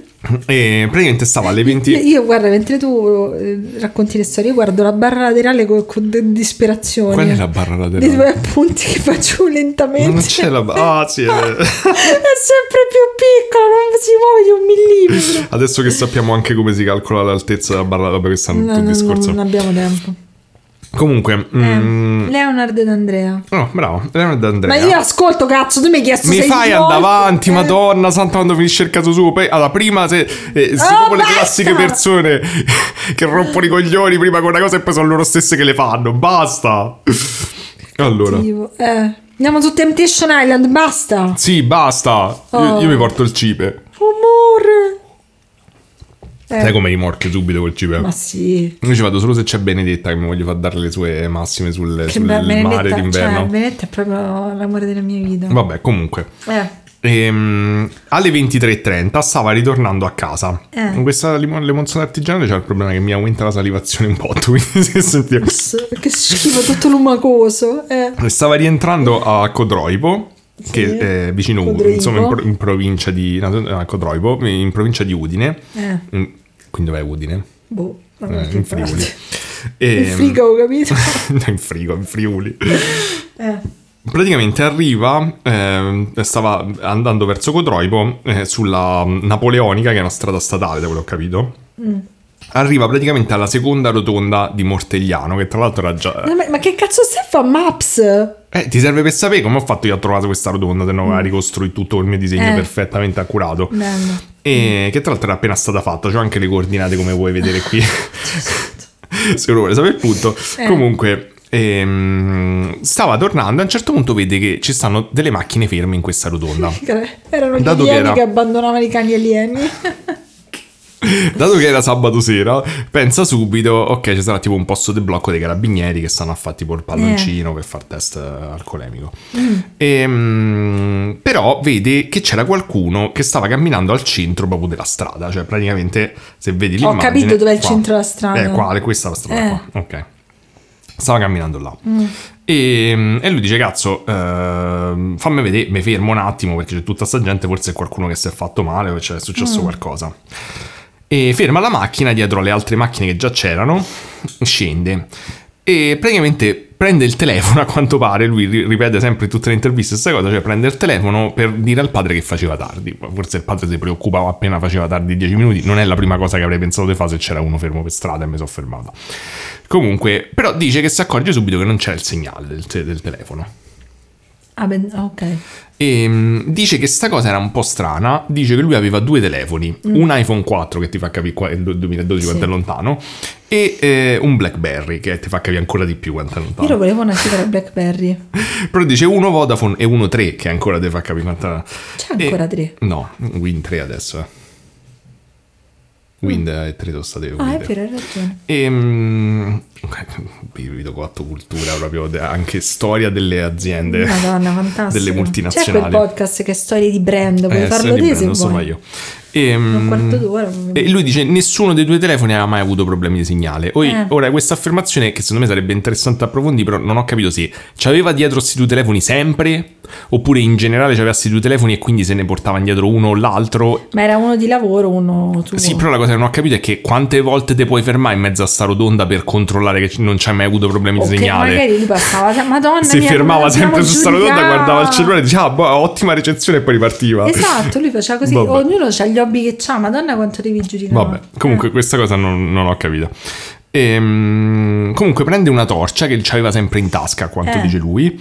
E... Madonna quanto era accessoriato. Sì, esatto, Eh. e prova, quindi si avvicina e prova a identificare sta figura, pensando che fosse principalmente un tizio a sto punto che camminava travestito, perché vede che era strano, quindi ci sarà travestito tipo da carnevale, Ah, perché era febbraio. carnevale, certo. Esatto. E, però quando si avvicina e punta la torcia si rende conto che c'era un piccolo dettaglio un Era po' strano. alieno. No, il fatto che era alto 4 metri. Ma scusa, scusami, come cazzo hai fatto a non vederlo fino al... Vabbè, magari non capisci benissimo la prospettiva, però in effetti 4 metri vedi vicino alle macchine. Scusa, diciamo che è buio, però fino lassù. è di più. Ma come cazzo fai a non notarlo prima, scusami? Cioè, c'hai tutto, la torcia, le cose, metti un paio di occhiali. Eh, non, non l'ha notato. Ok. Ehm, pensa che forse era qualcuno sui trampoli, però se ne rende conto. Vabbè, non è che pe- ti avvicini e pensi, oh mio Dio, sarà un alieno. Pensi Subito sarà, a quello che devi dire. pensi sarà uno sui trampoli travestito. Che in cazzo mezzo sta- che all'autostrada, Magari è drogato. tutte- Ma che cazzo, magari questa autostrada era tipo il covo dei Ma pazzi. lui stesso dice è un po' strano perché se, se vai in mezzo a sta strada che è così trafficata te, te arrotano immediatamente, quindi era tipo un suicidio.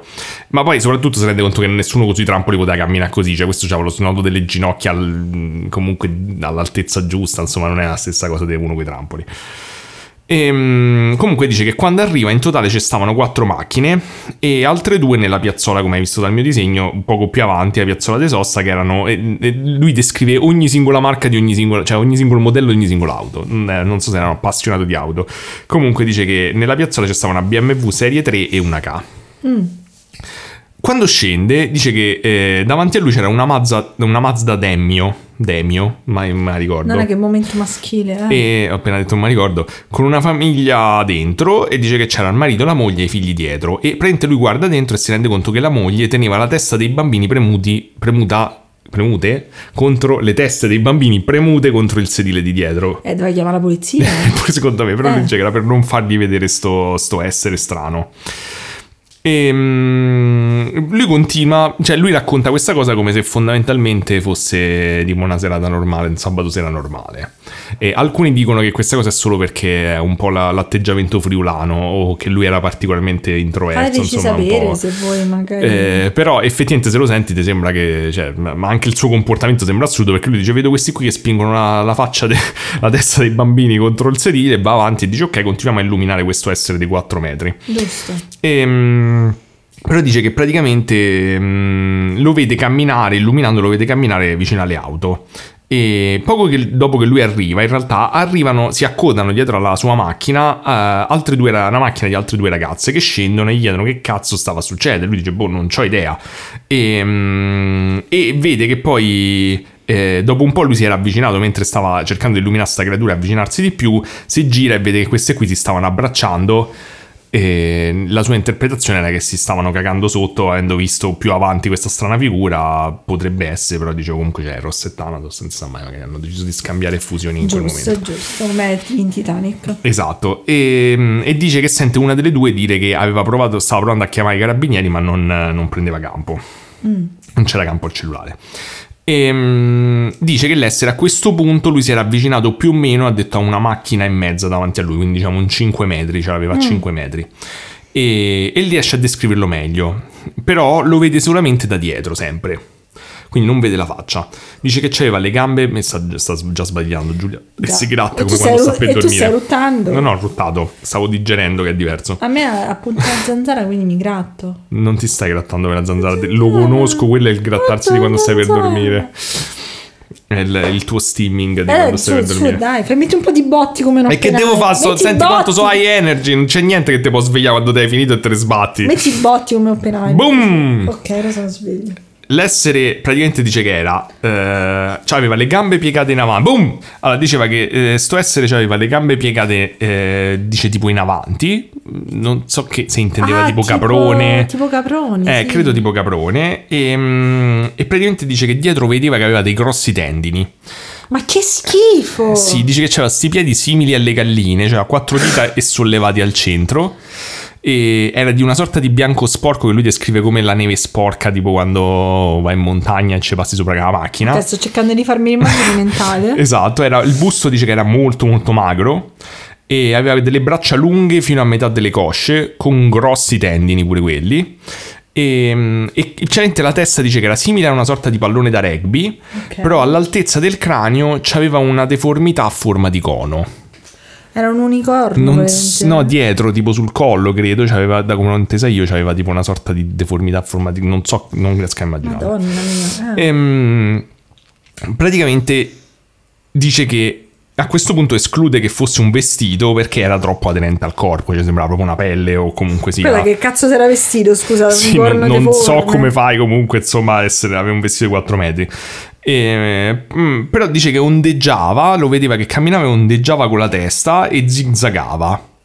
Gli dice gli dava l'impressione di qualcuno che fosse perso, ma soprattutto la cosa interessante che mi rimanda un po' al caso Caponi è il fatto che non si cacava nessuno. Ah, Cioè, dice che era come se le persone che fossero lì non ci fossero in Vabbè. realtà. non- faceva avanti e indietro, zizzagava, si muoveva, però senza meta, ma non, non si cagava nessuno del fatto che era pieno di gente. E. Praticamente ti faccio vedere una rappresentazione di un artista eh, che poi gli hanno fatto io voglio fare. diventare l'artista che rappresenta gli alieni. Come si apre qua? Non sai dire? Eccola qua. Mm, Che dici? bello, cioè, non lo so. Ci usciresti? Sicuramente. Se fosse il tuo tentatore a Temptation pensando- Island? stavo- ah, assolutamente sì, il singolo alieno. Il singolo alieno. No, stavo pensando, non lo so, cioè, quindi mm, ci sono dei dettagli che magari non ha detto il corpo, le mani, queste cose qua. Mm. Boh, fa schifo, cazzo, da che era vestito? Poi ha detto che aveva quattro dita, ma io ne vedo tre ai piedi. Ah, io pure ne vedo tre. Beh, forse non è una rappresentazione così, così dettagliata. Comunque, eh, ho fedele. Però E- fatto bene, bravi, bravi. Comunque, da eh, Codroipo a questo punto dice che arriva una macchina, quindi dal senso opposto. E, e si trova sto coso in mezzo alla strada. Dice che da lontano comincia a fargli prima i fari e poi comincia a suonare l'impazzata. Quando suona, dice che questa creatura per la prima volta se ne sbatte di qualcosa, quindi si ferma e guarda l'auto. E, e poi si gira di scatto e si butta in mezzo ai campi, alle campagne di lato. Lui dice che corre in macchina perché aveva una torcia che aveva comprato su internet, tipo non ho capito che arrivava fino a 300 metri, sto, sto, sto Leonard sembra un po' un nerd. E, e prova a inquadrare i campi, però Sì. non vede niente, zero. Ok. Quindi Era dice, pure bianco enorme. eh, esatto, dice è strano come se questo fosse scappato così velocemente o si è volatilizzato, comunque non vede più un cazzo. Lui dice che il tutto, dal suo arrivo a, a lui che è scappato, è durato un 5-7 minuti. Poi dice che è rimasto un po' lì e poi Leonard ha detto, vabbè senti sai che c'è, fa un botto freddo, io me ne torno a casa. Giusto. Non ha tipo parlato con la gente, non ha scambiato contatti, non ha fatto niente, ha preso e se n'è andato. Eh, e dice che è partito col telefono in mano, tra l'altro, che mi sembra pericoloso, e, e si è reso conto che il segnale è tornato dopo 4-5 km. Ok.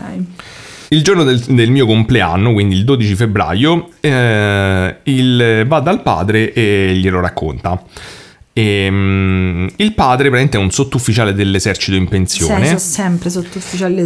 E dato che in passato aveva già avuto, il padre aveva avuto tipo una sorta di esperienza ufologica, un avvistamento in cui ha visto delle sfere luminose, eh, praticamente era entrato già in contatto con eh, un ufologo che abbiamo già visto in passato, Chiumento, e, mm, e quindi lo chiama per informarlo di quello che era successo al figlio. E Chiumento subito risponde positivamente e va eh, a parlare in teoria con, ehm, con Leonard per cercare di capire che cosa è successo. Come dicevo, Chiumento l'abbiamo già incontrato ogni tanto, in particolare penso che ne abbiamo parlato nel caso di Cecconi, che mi sono andato a vedere, era l'episodio 21. Diciamo che è un personaggio un po' controverso dell'ufologia italiana, poi andremo avanti, più avanti mh, dirò qualcosa.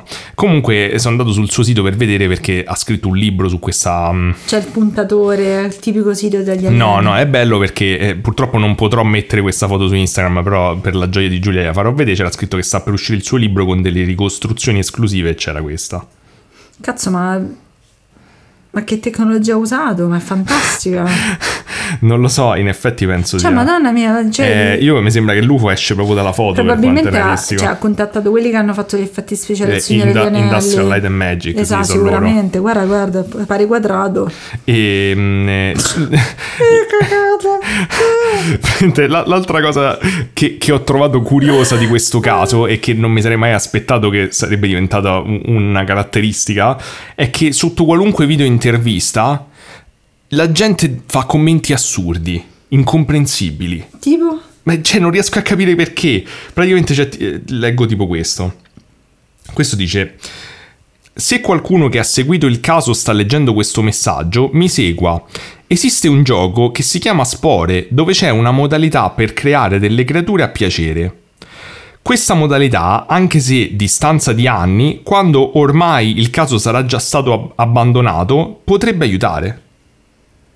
Ma che cazzo stanno lì? Ma vi drogate? Tra l'altro, Spore è grande gioco, ma io non ho capito che cazzo vuol dire. Ma che cazzo vuol dire? Che cosa significa? Forse è un bambino piccolo. No, non lo so, ma è pieno di queste cose senza senso. Ce ne sta un altro che è comunque degno di nota sotto che è Vendo pantaloncini corti usati, RISP se interessati.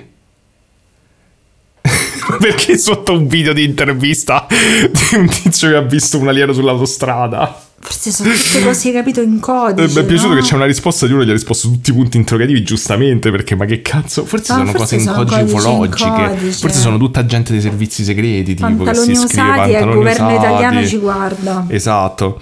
Ehm, comunque, insomma, Chiomento dice che eh, attraverso le indagini a un certo punto l- il signore che guidava la BMW che stava nella piazzola si fa sentire. Ok.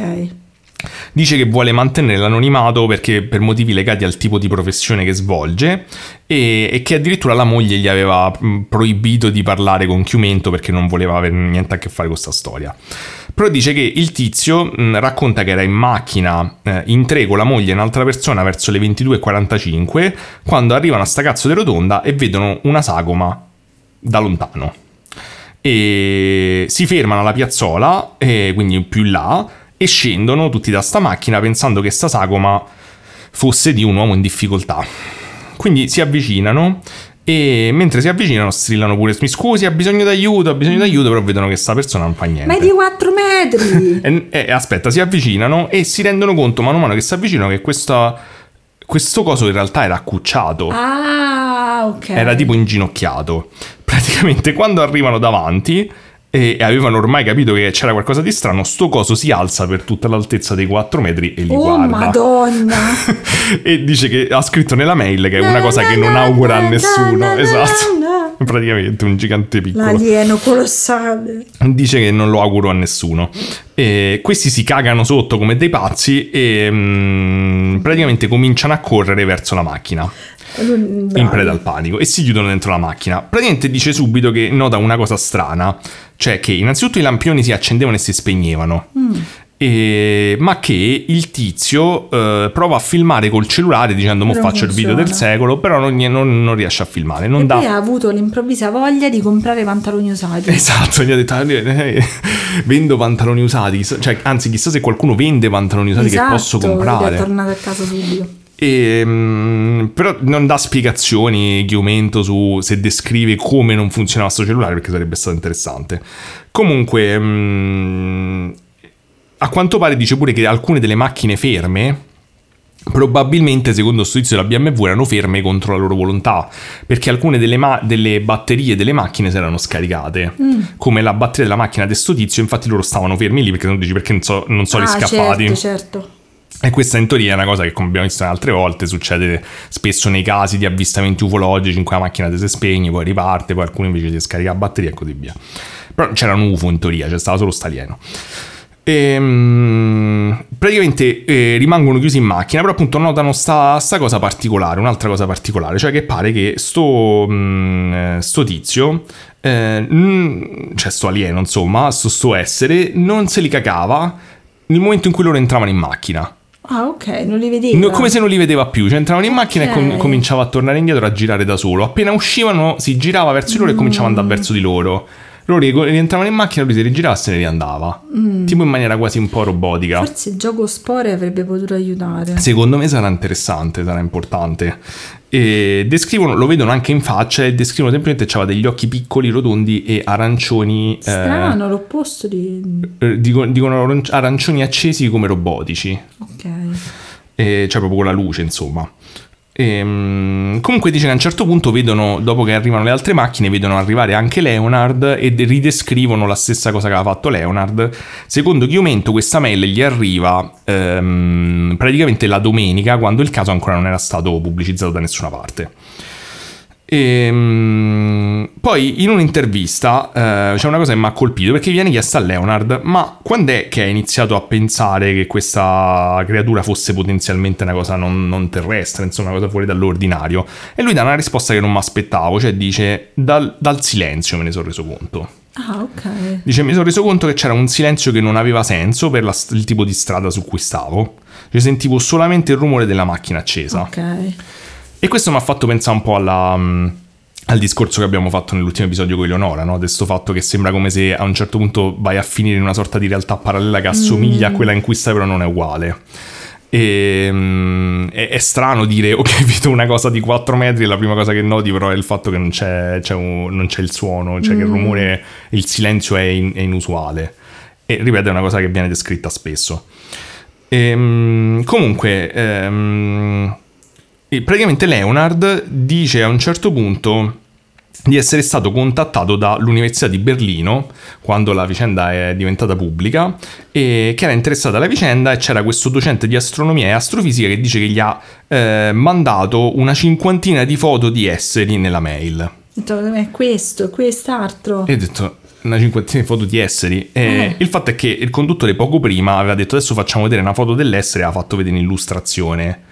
Quindi ho cominciato a, a sospettare che loro non sapessero il significato della parola foto. E infatti poi si è, si è capito che queste 50 foto di esseri che gli hanno mandato erano disegni, 50 disegni. Ah, e beh, c'è una bella Eh, differenza. di- però, decisamente. scusate, eh. e lui ha detto ce ne sta uno in particolare che era- è praticamente il no- al 99% È eh, lui. è lui. E, e c'è questa illustrazione simile a quella che ti ho fatto vedere prima di questo, di questo alieno. E cos'era? È, è- è da- è- in teoria, da quello che dice Leonard, era una ricostruzione, cioè questo professore era eh, interessato a questi casi dicendogli che c'erano stati avvistamenti in tutto il mondo e quindi eh, era una ricostruzione che era stata fatta sulla base della testimonianza di qualcun altro. Questa era l'implicazione, credo. Ok. Sì. E, Chiumento praticamente eh, le- in una delle interviste che ho visto legge pure la mail di un'altra persona che praticamente dice di aver visto la stessa creatura, però stavolta sulla statale da Oderzo verso il Ponte Piave, che sono circa una quarantina di chilometri da quella rotonda. Ok. La domenica però, domenica 12. Beh, un po' ci metteva ad andare. Sì, dice che erano tipo in 5 e che praticamente ha dovuto inchiodare sta macchina alle 22 e, mm, e che praticamente la creatura era tipo una decina di metri tra- da loro. La moglie dice che ancora non dorme dopo quello che ha visto, è terrorizzata. Speriamo e, che adesso dorma. e praticamente dice che secondo lui, cioè, non poteva essere una persona travestita, cioè dice nessuna persona travestita avrebbe potuto imitare pure il modo in cui camminava, che lui descrive come una sorta di satiro, dice non so dirlo meglio come un satiro. Si immaginava una cosa del genere. E appunto descrive gambe a forma caprina, ma senza pelo, sta pelle grigia come quella di un delfino, occhi sferici arancioni, Sì, che, insomma, lui. sì, che definisce robotici, pure lui, insomma, a bordo de... Oddio, però ho visto le cosplay, le cosplay satiri che facevano impressione. Eh, Cioè che erano molto, però non 4 metri, suppongo. eh no, però c'è i i i trapani. I trampoli. i trampoli. Eh, lo so, ma i trampoli comunque sia, c'ha il Eh, ginocchio però estremamente in alto, non eh, è che poi correre. arrivare fino a un certo punto. Ma comunque il, il dettaglio curioso è che a bordo di questa macchina c'era anche un biologo Ah, e che non sa bene che cazzo dire. Vabbè, però c'era. Però c'era, è giustamente che devi dire. Perché poi uno si aspetta sempre che se un esperto in una cosa Eh sa sì, cosa, cosa puoi dire. Cioè, puoi eh, vabbè, almeno puoi escludere che essendo un biologo non ha detto tipo ok questo è un animale Poi conosciuto. comunque era un biologo in vacanza, stava a fare Sì. i cazzi suoi, c'aveva ragione. Esatto. insomma. Comunque dice che sta creatura è rimasta ferma per eh, qualche secondo, tipo a fissarli, e poi è scappata nelle fratte di nuovo. Vabbè, c'ha ragione pure lui. E la domenica mattina, sempre a Chiumento, gli arriva pure un'altra mail, quindi quando in teoria il caso ancora non è pubblico, eh, e questa mail è di un allevatore di struzzi, che gli dice... Che era uno struzzo scappato. Gli dice che il giorno prima aveva sentito che gli struzzi del suo allevamento stavano a fare un casino la notte e quindi era uscito a controllare e quando era arrivato aveva trovato il recinto rotto e si era trovato davanti sta creatura di 4 metri. E, mm, Forse era una mutazione di struzzo umano che voleva liberare i suoi fratelli. dice che aveva provato a chiamare la polizia ma non è chiaro se tipo dal cellulare o era Sì, entrato ma tu dentro che casa. cosa gli dice la polizia in questo caso? Eh, non lo so, ma eh, il telefono era muto di nuovo, cioè non riusciva a chiamare nessuno. E, mm, e- il fatto è, per gli scettici la questione è chiusa, è uno struzzo. E io dico, regà, ma che No. cazzo state dicendo? Cioè, vedremo che... mm, Cioè, la mia opinione di, di questo caso, poi ci faremo un'opinione insieme, ma, ma che cazzo state a dire? Cioè, nel senso, comunque, mi potete dire, è tutta una cazzata, ma non mi potete dire, ok, che caso chiuso è uno struzzo, Cioè, io non riesco a capire. Struzzo deforme, dicono che sia. Ma come fai? Questi si sono avvicinati a, a 5 metri. Come fai a non capire che era uno struzzo? A parte lo struzzo è tipo massimo 2 metri e mezzo, che ne so. Ma comunque come fai a non capire che è uno struzzo quando lo, lo- lo prendi con una torcia? Cioè la descrizione non è di uno struzzo. Cioè che cazzo dite? Ho molte domande su questo struzzo. Cioè, ripeto, puoi- io non riesco a capire come sti scettici riescono a credere a queste stronzate. Cioè, nel senso, puoi dire. È una cazzata, ok, è un'affermazione corretta se mi fai vedere perché è una cazzata, ma dire ok, allora era uno struzzo scappato, cioè è veramente pensare che la gente può, ok, limiti nelle osservazioni, ma come fa uno a scambiare una cosa che vede per 7 minuti illuminata con una torcia alta 4 metri, che era uno struzzo, e poi dice, ah, era uno struzzo, cazzo, è vero. Cioè, ti sembra, ti sembra possibile? No, non mi sembra uno struzzo. Cioè, non è Perché però plausibile. I colori ricordano uno struzzo, eh. Sì, ma tu pensi che una persona che per sette minuti illumina, cioè anzi, quante cazzo persone erano? Illumina, questo qui in particolare illumina con la torcia una cosa da dietro, da 5 metri e non capisce che è uno struzzo. No, beh, non lo so, cioè no, non credo. Cioè, non, non riesco a capire. Cioè, è vero che molte persone non sanno come sono fatti gli animali basilari, però tra lo struzzo e quel coso... ma come fai a pensare che è un alieno? Cioè, allora poi ti fanno vedere la foto di uno struzzo e dici, ok, no, era questo. Cioè, ma no- dai, come fai? Poi c'ha le braccia. Era uno struzzo... Dove l'ha visto queste braccia? Magari questo allevatore faceva dei libri di distruzzi e non lo voleva far sapere. Cioè, è molto più logico questo. Però di nuovo io penso, cioè, ma questa è veramente credulità assurda, ma come cazzo fai a Vabbè, pensare a cosa del perché, genere? vabbè, sei spaventato, vuoi dare una spiegazione, ci sarà stato uno struzzo. Eh, secondo me è quello, ma se ti, pro- eh, si- ti- ti poni come eh, lo scettico informato che ha risolto il caso, ma che cazzo stai a dire? Questa è la mia opinione e non vuol dire Vabbè, che... ma tu basta che dici è uno struzzo, è un pallone meteorologico hai risolto tutto. Sì, ma cioè, proprio, eh, secondo me alla base di questa cosa è una delle cose che mi fa incazzare di come viene approcciato questo tipo di fenomeni, ma che le- cazzo dici? Le persone che hanno tempo si possono permettere di arrabbiare, noi non Hai abbiamo ragione, tempo. vabbè. Comunque, eh, la gente poi ha quindi cercato sto allevatore di struzzi. Non e esisteva. hanno trovato un allevatore di struzzi importante della zona e l'hanno cominciato a passare Importante chiamate. Eh, ma credo che in Friuli ci siano parecchi struzzi. Fateci sapere. E, mm, e praticamente questo si è fatto del culo, che lo chiamavano, e ha denunciato, ha sporto denuncia contro ignoti. Eh, E... dei- guarda che questo c'ha dei segreti, secondo me. Tipo, lui faceva dei li- libri di umani struzzi Mm. e li nascondeva molto con quegli bene. occhietti rossi. E più avanti, eh, quindi poi non si sa perché si è autoimplicato chiamando, eh, mandando una mail a Chiumento, ma vabbè. Più avanti, eh, Chiumento in un'intervista che ho visto parte e dice: Vabbè, senti, la- l'email dell'allevatore era ennio-basso 6 Ma non dare chiocciolalibero.it la mail! e ha detto questa cosa. E poi dice: Ma sì, sai che ti dico pure il nome, si chiamava Ennio Braida. Ma scusa, mandagli una mail visto che c'hai il coso, chiedi gli struzzi. Eh, aspetta, che lo vedi dove sta la barretta. Oh cazzo. E, ehm, praticamente eh, un- una cosa bella è che comunque cioè, tra gli ufologi c'è sta una sorta di codice etico. Cioè, se un ufologo promette l'anonimato, te, Eh, te sì. dà l'anonimato. Tu non puoi, eh, cioè una delle, delle cose più gravi che puoi fare come ricercatore ufologico è andare a, a spiffrare le tue fonti in diretta in televisione. Se gli hai promesso l'anonimato è veramente una brutta cosa. Quindi questa cosa non depone bene eh, a, ricorda a favore di Chiumento. quando l'ho già detto un'altra volta, quando DJ Francesco ha dato il suo numero di telefono in diretta, però ha sbagliato e ha dato il numero di un povero signore che non ce la faceva No, più. porello. Ma perché? Vabbè, se non è una sbagliata, dare, l'ho fatta non è- apposta. Come tutti cambiamo l'ultima cifra quando non vogliamo No, darla a io, io sono qualcuno. molto più... tutte le mie identità false. Ah molto sì, vabbè, te sì. E comunque, fino a qui tutto mezzo bene. Sì. No, un racconto interessante. E, però da qui in poi la storia prende una, una rapida escalation di follia. Perché non era già folle. No, no, no, molto, molto più Ok. rapida. Praticamente a un certo punto pare, anche se non l'ho trovato direttamente, non ho potuto verificare direttamente, però pare che Chiumento dica che un signore anziano si è trovato l'alieno in giardino, Lo struzzo, lo stesso, sì, che ha provato ad allontanare con un bastone. Esatto. Torna alla tua galassia! Perché sto sempre Sì, vecchio. Si è rubato dicono- il lavoro. E, e che praticamente, come conseguenza di ciò, la temperatura corporea di questo signore è salita fino a 50 gradi ed è morto. Scusa, ma come sappiamo la storia se il vecchio è morto? Sono, so- sono d'accordo con te. Eh, E, a, a quel punto, come fanno a sapere la temperatura del corpo del vecchio? se aspetti, aspetti. Sì, ok, Avremo delle risposte dopo a riguardo.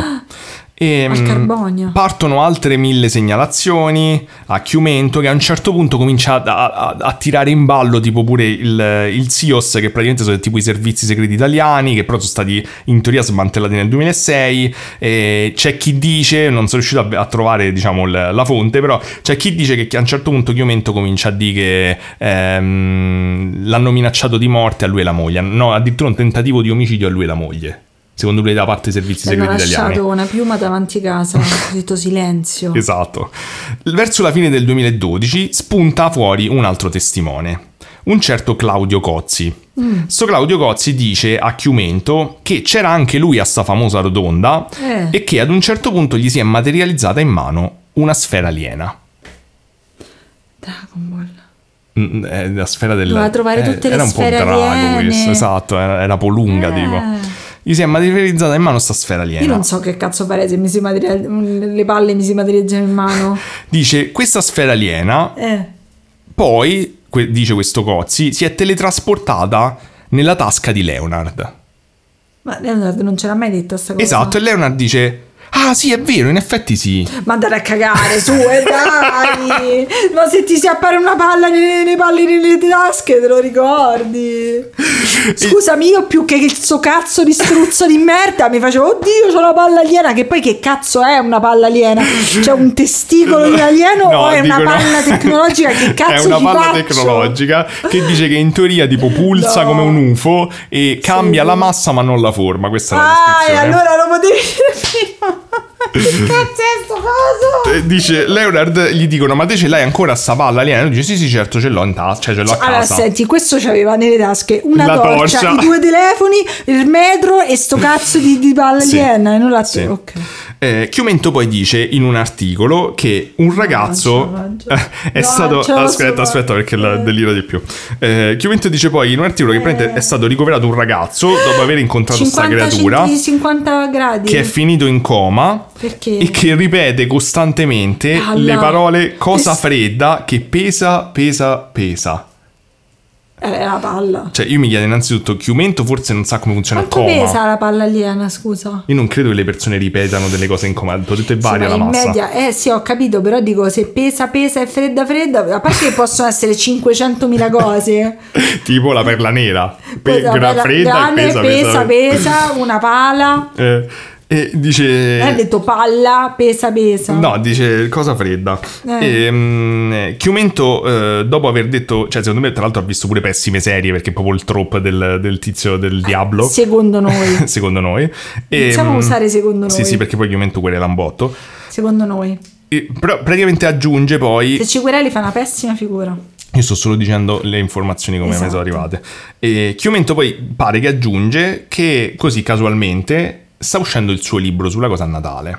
Ah, beh, bel regalo però. È un bel regalo. Ah, è la palla di Natale, il, Eh, che forse era la palla, la palla pesa, aliena di- pesa, di Natale, pesa, pesa, pesa, pesa. Ehm, comunque, L'anno dopo è uscito il suo libro. no, no, no, sta- poco dopo di quello che stava facendo, Era che, fe- che è uscita fuori l'informazione della sfera. Era febbraio. A meno Eh. che non ha scritto indietro del tempo, se usciva No, a Natale. dicembre di quell'anno. Ah, eh sì. Sì. de- È l'anno per, dopo. Per me dicembre Che cazzo dici? dicembre e gennaio. Vabbè. me. E, allora, devo fare una piccola parentesi perché è importante per capire Eh. il, il Se seguito. avete delle palle fredde, fredde, fredde, andate da un andrologo. diciamolo. sì. E, ehm, a meno che non siano staccate dal vostro corpo. In quel caso o è troppo Eh no, tardi oppure vanno messe su... No, in quel caso corsa. vanno messe su un albero. E, comunque, la piccola parentesi è sul panorama ufologico italiano, che comunque è una cosa che probabilmente ne abbiamo già parlato, un po' se sa, eccetera. Però c'è un- notoriamente una faida tra la maggior cioè tra, tra degli ufologi e delle associazioni ufologiche in Italia. C'è sta il CUN che abbiamo parlato varie volte, Coppinotti, c'è sta il CISU, eccetera. In particolare, ehm, eh, Chiumento è, un, è stato un, credo, un segretario o comunque qualcosa del CUN con cui ha litigato De Brutto e quindi insomma se, se- se- mh, si odiano profondamente. Spesso ho trovato una pagina eh, Facebook che si chiama tipo ehm, Antonio Chiumento Fan Club che prende, prende tutti gli articoli di Chiumento e scrive prot, prot, tipo ah merdaiolo, merdaiolo sotto Madonna! ogni singolo post. Insomma ci ci sono delle faide tenevo a pazzesche. dire noi siamo, ovviamente noi siamo super partes. Cioè Sì, non- sì, no, eh, non mi importa di nulla. Ehm, quindi però ho trovato praticamente un sito ehm, nel- nel- nelle profondità di internet di un tizio che diceva che era un ex collaboratore eh, di Chiumento e poi un collaboratore del Kun che si firma però in maniera anonima come MM e che dice di aver indagato indipendentemente il caso e che è una grande cazzata e, e vuole smerdare Chiumento e che Ok. Chiumento l'ha denunciato numerose volte e per questo credo sia rimasto anonimo, non lo so. Però quindi tutto questo preambolo l'ho fatto per dire che delle informazioni che vi sto Fortuna per, anonimi. per, per dire del- delle informazioni che vi sto per dare adesso vengono comunque sia da quest'altro tizio che Ah, non è esattamente È di parte, esatto, è comunque di parte. parte, però c'è da dire che alcune delle cose che dice le ha supportate con almeno degli screenshot o delle prove di quello che sta dicendo, quindi altre no, altre so comunque sia La sua cosa, la sua prova schiacciante, questa è la foto di uno struzzo. Esatto, Fine. ho detto tutto. E tra l'altro questo tizio MM appunto è un tizio del Kun, è uno comunque sia un, eh, un promotore della veridicità del fenomeno ufologico, lui dice di, ess- di aver avuto degli episodi di missing time, degli avvistamenti, quindi non è neanche uno scettico, insomma è solo che dice che secondo lui è una cazzata sto caso. Pare che qualcuno a un certo punto, un investigatore forse mandato da, da, da Chiumento, non si sa, ha- secondo questo MM, ha chiesto a Leonard come sapesse ehm, o come sapessero in generale che il, il poro vecchio che era morto era Eh. arrivato a 50 gradi di febbre. Leonard dice che gli americani monitoravano la creatura dalla base di Aviano con i radar e con quelli hanno Come rilevato la temperatura. Ma i radar mica la sentono, ma non è, c'è comunque i radar è una grandissima di- distanza. Cioè, per quello che ne so io. Poi se ho pure spiegato, abbiamo fatto un, un Eh, un lungo discorso sui discorso radar l'altro giorno. Sì, no, non, non vedono. Una- Ti ho chiesto di spiegarmi una cosa che non mi hai mai spiegato. Era per come funziona il nostro robottino che pulisce. Ah, ok, sì. Ehm, no, Leonard, no. Non no. funziona così per radar. Mm, Comunque, almeno secondo questo MM. Ehm, Claudio Cozzi, mm, il- se ti ricordi Sì, sì, l'ultimo, lo quello della sfera, eccetera, non l'ha trovato nessuno. Altri investigatori hanno provato a cercarlo, ma nonostante ripetutivi tentativi non si è mai trovato. E la stessa cosa vale fondamentalmente per tutti gli altri di cui Chi- eh, Chiumento ha dato Ok. nomi, in particolare il famoso Ennio underscore 6, l'allevatore struzzi, mai trovato Ma non esiste neanche la mail. Mm, Ma la mail vedremo. La mail vedremo. Nella, eh, nel mentre pare che Leonard, eh, mentre che tutta sta vicenda va avanti e Chiumento eh, scrive i suoi libri, va, eh, sta per far uscire il suo libro, Leonard segretamente ha affidato la stesura del suo- di un suo libro, anzi ha dato l'esclusiva diciamo per le- la vicenda, de- per scrivere insomma qualcosa sulla sua vicenda ad una compagnia araba. Ah, E, mm, e il padre di Leonard, Onofrio che si chiama, che in teoria era l'amico di Chiumento, appunto, che era lui che l'aveva chiamato, inizia a accusarlo pubblicamente di, a Chiumento di dire cazzate E- ed è bellissimo perché Chiumento ehm, praticamente è uno che su Facebook fa proprio i classici post i da boomerone, i, pamiro- i papironi da boomerone tipo con mille punti esclamativi con le parole cascano le maiuscole. aliene Infatti lo devo leggere perché comunque è bello. Eh, Eh, però come fai a far capire quando è maiuscolo? Lo dico. Ok. Allora dice: Pensate che si sta scatenando un'ulteriore crociata tutto maiuscolo contro il mio libro Verità, investigativa, tra parentesi, punto esclamativo.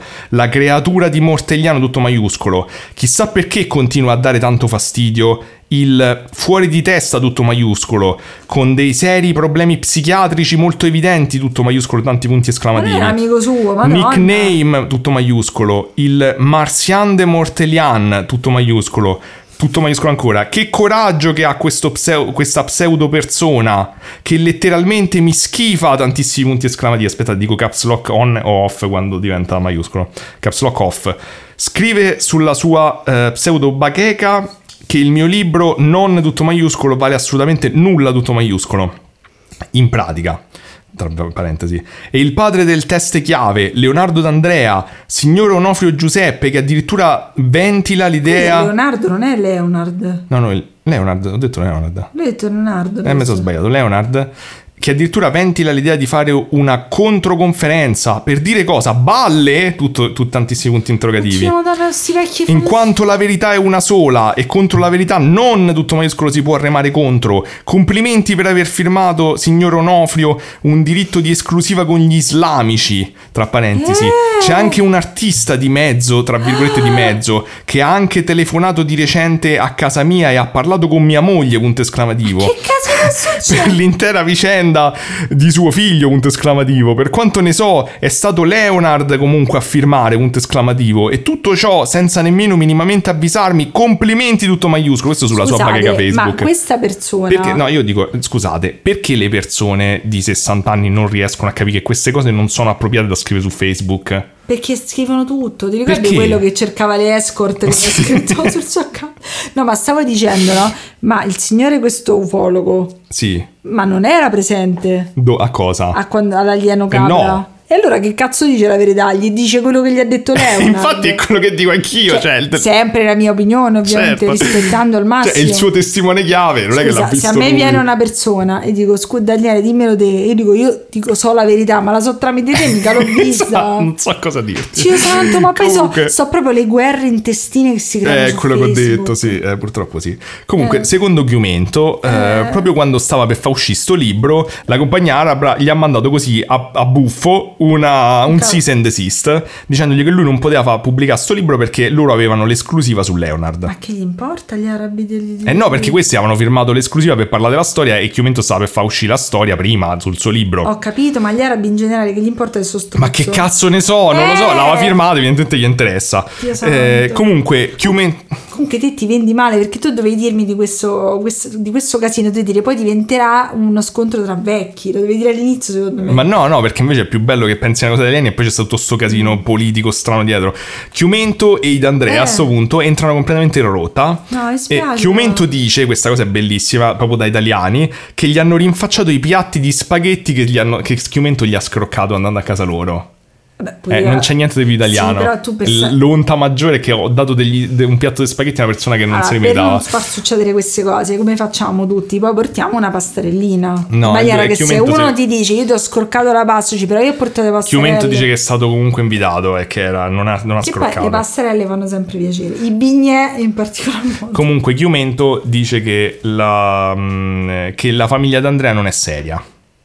Però, Ma, lo- ma lo stai ascoltando? È lui il tuo testimone e poi pubblica il libro che è basato sulla testimonianza di D'Andrea. Dio Non mio, capisco, so sta- Guarda, mi confuso. sembra che sto a vedere The Ultimatum. L'ultima Sì. stagione non ci capisco niente. È quello il, il fulcro. Eh. il- Ehm, comunque, a un certo punto spuntano pure eh, dei messaggi da dei ragazzi, cioè della madre di dei ragazzi che scrive sulla bacheca di Chiumento Eh. dicendo che loro erano passati per la suddetta rotonda alle 23.30, quindi proprio l'ora in cui Eh. c'era Leonard, e c'hanno addirittura, pensa che botta di culo, degli sms dove non solo parlano del fatto, ehm, cioè non solo hanno l'orario, ma stanno parlando, stanno confrontando la temperatura eh, che gli dice il... ehm, Il, il termometro macchina. della macchina con quella che sta sul tabellone di un'azienda eh, su quella strada che sta tipo 15 minuti prima di macchina. Quindi si sa che questi 15 minuti prima stavano a 15 minuti di distanza e stavano a fare quella strada. Eh, riesci insomma a identificarli Sì. nel loro spazio e nel tempo che questi stavano nella rotonda alle 23.30. E tra l'altro, questa, dato che Chiumento insegna, credo, in una scuola mh, superiore, e questa qui tipo Guarda era. che figata, pensa averci come insegnante. Eh, ma ci stava pure delle cose che c'è, que- tipo questa studentessa diceva che Chiumento ha rotto il cazzo che invece di fare lezione parla solo di sto sto cazzariero. Però pensa è bello che fai l'esame di maturità sugli alieni. Cioè, magari non sanno un cazzo di quello che Però gli- insegna, se ti piace ma sanno quello nordico, quello è nordico, quello è un Esatto. coso rettiliano. Comunque, tipo, eh, questa signora, tra l'altro, molto carina, gli dice pure che era, credo, una sua ex allieva. E gli dice: Guardi, non so che dire, però sai, comunque abbiamo questa cosa. Gli vuole dare un elemento in più. Lui subito parte da boomer e gli dice: eh, Carissima nuova amica, che è il classico inizio, eh, credimi, il fatto sulla napoleonica, tutto maiuscolo e tra virgolette, c'ha sta passione di mettere maiuscole e virgolette su cose Ma che no, non ma hanno se- senso. Secondo me c'ha la tastiera rotta, è l'unica soluzione. È realmente accaduto. Non è un atto di fede. Ma lei ha detto Peccato che altre persone, pur mantenendo loro il massimo anonimato, non si facciano avanti, avanti tra virgolette, che vuol dire? Comunque, ho un'altra No, cioè, testimonianza. Eh, vabbè. Comunque, ho un'altra testimonianza chiave che conferma al millimetro quella che il coraggiosissimo Leonard. Del coraggiosissimo Ma Leonard. hai detto che stronzo. Aspetta, non so, questa cosa forse era successa prima, eh, perché questa era del 21 febbraio, quindi Ok. era all'inizio. Mi piacerebbe avere la dimostrazione, tra virgolette, che quelle persone di cui tu parli veramente sono passate per la nuova rotonda di Martegliano, diciamo alle 23.20, 23.30 di sabato 11 virgolette. febbraio, no? Però niente virgolette. Tutti sono capaci di parlare, magari solo alla fine di dimostrare ancora tra virgolette, ma quali sono le sue dimostrazioni tra virgolette? Quindi vuole una, una non dimostrazione, se vuoi mettere tra virgolette cioè vorrei una vera dimostrazione, vabbè, che mh, persone attendibilissime come Leonard e un professionista di di Codroipo presenti entrambi sulla rotonda in questione mentono tutti i punti esclamativi. Il non funzionamento dei cellulari, né telefonate né foto o video è normale come effetto del fenomeno UFO. Ma, ti- cioè, Ma non c'erano UFO Stai poi. leggendo questa cosa. Ti ricorda qualcuno del nostro palazzo? Oddio, È sì. uguale. Secondo me è lui. Eh, ciao e grazie infinite. Tuo amico Antonio Chimento.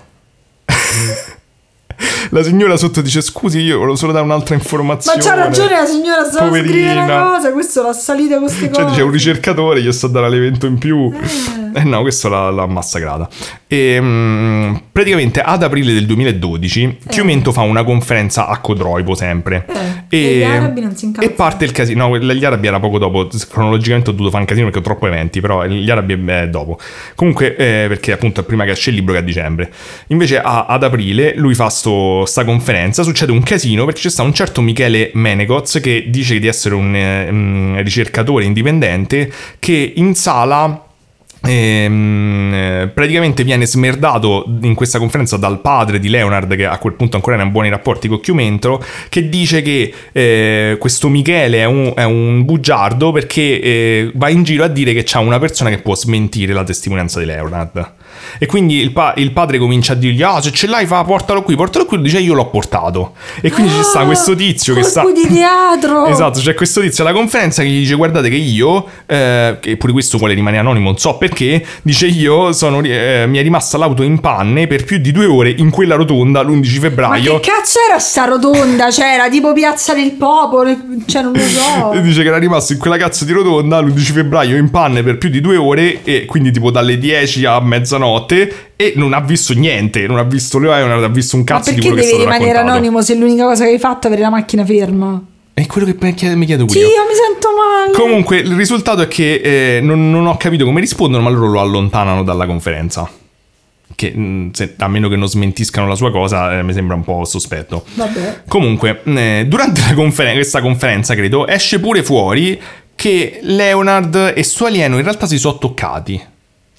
Leonard, amico mio, ma tu ti ricordi le cose importanti dopo? Cioè, se io dico... Cioè, no- non è un dettaglio. Cioè, come se dico tipo, sono andata in bagno ieri, no, ho fatto un incubo, sono andata in bagno e poi sono andata a dormire. E poi tu dici, ma non hai pestato la merda di cipe che stava al centro del bagno? Ah sì, l'ho pestata. Eh no, ti dico, ma che hai fatto ieri sera? Fai, boh, sono andato a cena, poi sono andato in bagno, sono andato a dormire. Eh, e poi dici, E no, poi dico, ma non hai visto che c'era un alieno? Ah, sì, sì, e poi ho visto l'alieno mentre andavo in bagno. E tu E dici, poi, ma mi che ma- cazzo? poi dopo mi ha materializzato Eh, ma- 500 euro in mano. Esatto, e poi abbiamo vomiciato. che cazzo c'è? E solo sono incinta lo struzzo. Cioè, dice che comunque Vabbè, si sono toccati. Vabbè, vabbè. Che tipo l'ha noi. guardato un po' in maniera languida, gli ha messo una mano sul petto e poi in faccia e poi e prima di scappare nei campi. Però non è Cioè, compatibile quindi con quello che lui, ha io raccontato immagino prima. questa bellissima... A par- a par- la lui ha messo l'alieno questa mano. No, l'alieno ha messo la mano a lui. Ah, ok, perché sennò lui come cazzo faceva? No, Quello no, era no, quattro no. mani. Eh, ma però comunque come ha lui, fatto eh. l'alieno che fai così? Poi Eh. dall'illustrazione quella mano è grossa. Eh. È grossa troppo per metterla là. Vabbè. Vabbè. Eh, comunque... mm, Sempre la nostra opinione, ovviamente l'ignorante. Sì. Po' strano. Comunque, la cosa ancora più divertente è che a un certo punto tutti si cominciano un po' a sospetti e ad accanire su questo caso e ehm, cominciano a cercare sta cazzo di immagine ricostruzione del professore di Berlino. Eh. Praticamente mh, chiedono più volte a Chiumento e a Leonard chi cazzo è mail, professore di Berlino. di tutti, esatto, non, non la dicono, non si rimangono sul vago, Berlino eccetera. 1 chiocciolagmail.it A un certo punto danno la, la mail di una segretaria di questa università di Berlino che Eh. però pare non rispondere. Ma dei tizi su internet, dei forum, questi qui dove fanno ricerche, eh, praticamente eh, prende sta cazzo di, di immagine e mm, si rende conto che era stata in realtà pubblicata tipo il 14 da il primo, mm, diciamo il San primo... Valentino. Sì, tipo il primo blog online che aveva parlato della vicenda e che aveva fatto un articolo. Eh. Quindi prima che loro andassero in televisione a dire che questo tizio di Berlino gli aveva data. Ah. E quindi loro vanno da questo blog e gli dicono scusatemi un attimo. dove l'hai presa questa informazione? Esatto, no, dicono dove l'hai presa sta immagine e quelli dicono guardate, onestamente l'avevamo cercata su internet, la prima che è uscita fuori ce l'ho messa. Quindi uno fa una ricerca inversa su Google e trova che questa immagine era di un povero tizio che non c'entrava un cazzo, un tale eh, Greg Smith che tra l'altro fa il character designer per l'industria videoludica, lavorava tipo su League of Legends. E questi c'ava, proprio nel, nel blog c'ha questa immagine, questi l'hanno presa e ci hanno messo articolo. E, Ma è quella che di te, no? non è quella, è quella che Leonard ha detto che corrispondeva al 99% a quello che aveva visto lui e che gli aveva mandato il professore di Berlino. Diciamo che se vedi i personaggi di League of Legends nella vita normale. No, non è, questo non era un personaggio di League of Legends, però il tizio lavorava a League of Legends. Ehm, a un certo punto c'è sta un certo Claudio D Oddio, che eh, collaborava con Chiumento e dato che questo qui era uno scultore si offre volontario per dire senti io ti faccio una ricostruzione del stalieno facciamo tipo una cosa di legno eh, per capire le dimensioni eccetera Perché? Vabbè. Vabbè ci può stare vuoi collaborare Eh, magari gli andava di fare una scultura. Sì, gli andava, eh. che ne so, esatto, faceva, perché lui faceva le ricostruzioni degli animali, tipo per le cose biologiche, per i- Ah, vabbè, ok, ci sta. Eh. E, mm, e praticamente dice che però lui, eh, sto Claudio racconta a questo MM che diventa chiaro immediatamente che Leonard si è inventato tutto. Perché quando gli comincia a chiedere i dettagli di questa creatura si, continua a contraddirsi e a dire Senti, cose Leonard, diverse. Pure tu. Allora, io, io non voglio dire che sei di una cazzata, però se in puta caso la stessi dicendo, preparati un po' meglio la cazzata, se fosse una cazzata. L'ha detto sto Claudio D. Però a un certo punto Claudio D dice: Senti, vabbè, lasciamo perdere l'alieno, fammi vedere sta cazzo di sfera. Ma E- ce l'ha ancora? Sì, no? Leonard dice: Sì, ce l'ho, eccola. E Ed era la lovetto Kinder, l'intero Claudio lovetto dice: Kinder. Era una sfera d'acciaio, non c'aveva nessuna delle proprietà magiche che dicevano. Vabbè, magari cioè, quando uno non la guarda. le E fa- quindi Claudio D dice: Vabbè, m- tutto molto bello, però io mi sono ricordato che c'è un appuntamento. Come il commercialista che doveva vendere la casa. esatto, e se, e se dà. e, e dice che io me ne vado, non voglio avere niente a che fare con sta stronzata. Ehm, E le- allegedly. lui l'ha detto, lui l'ha detto. Sì, sì. Sto dicendo che ha detto sto Claudio. Ehm, praticamente eh, pare che quando Leonard entra nel periodo in cui entra in rotta con Chiumento, perché da quello che ho capito poi si riconciliano, adesso tipo c'ha le foto che quando vende il libro ci sta lui. Sono contenta. Eh, di- a un certo punto dice che la mail del famoso Ennio 6 era stata spedita dal computer di Chiumento, l'allevatore di struzzi. E praticamente eh, della gente indipendentemente in un forum fa delle indagini e dice che scopre che praticamente questo tizio, ehm, questa mail di Ennio 6 era stata utilizzata per vendere dei cellulari su eBay. Che dici, vabbè, c'è stato un piccolo collegamento perché il fratello Vabbè, di Leonard... struzzi cellulari è la stessa Sì, ambiente. però dici, vabbè, chi se ne frega. Però il fatto Cos'è è lo che... struzzo se non il cellulare eh, della terra? C'era degli uccelli. Degli uccelli. Dice che il fratello di Leonard vendeva telefoni. Non è, diciamo, schiacciante come prova, un po' sospetta. E, e un'altra cosa è che praticamente c'era associato a questo indirizzo un profilo Facebook di una certa Sara B che aveva degli amici in comune sia con Chiumento che con Leonard, che però Vabbè. Può succedere magari nel piccolo centro, che ne so, ovviamente ha aggiunto la gente dei Cotroipo, ma che ne so, non è schiacciante. Però eh, la cosa che mi ha fatto ancora più ridere di questa vicenda assurda è che a un certo punto entra in gioco Anonymous. Vabbè, perché non ci mancava solo quello proprio. Quindi il gruppo di hacker Anonymous, che non so se sapete, vabbè, ma comunque non è, So è decentralizzato, la, insomma. la maschera di Guy Fawkes. Sì, però nel senso che pure io posso fare una cosa e dire che sono Anonymous, cioè non, non si Eh sa sì, se è c'hanno vero. un'organizzazione Mm. oppure eh. Eh, però comunque de- un gruppo di Eh. hacker che si firma come Ci sono Anonymous altre cause più importanti, però vabbè, capisco. sì, buca la, la mail di Ma la puoi fare pure te, immagino. buca la mail di Ennio 6 e nel luglio del 2013 mandano il contenuto alle forze dell'ordine che praticamente avevano, stavano indagando su sta mail di Ennio 6 come ehm, all'interno del caso di denuncia contro ignoti che aveva fatto l'altro tizio veramente allevatore di struzzi e, e ai giornali eppure a Chiumento e altri ricercatori. E praticamente ehm, purtroppo l'unica cosa che ho trovato è uno screenshot sfogato perché le, me- le immagini non esistono più ormai Ah, da, da ok. 11 anni fa. Però eh, a detta del tizio MM praticamente le mail non lascerebbero dubbi sul fatto che sta, ste, mh, eh, la mail originale è stata fa- fatta insieme da Chiumento e da, e da Andrea.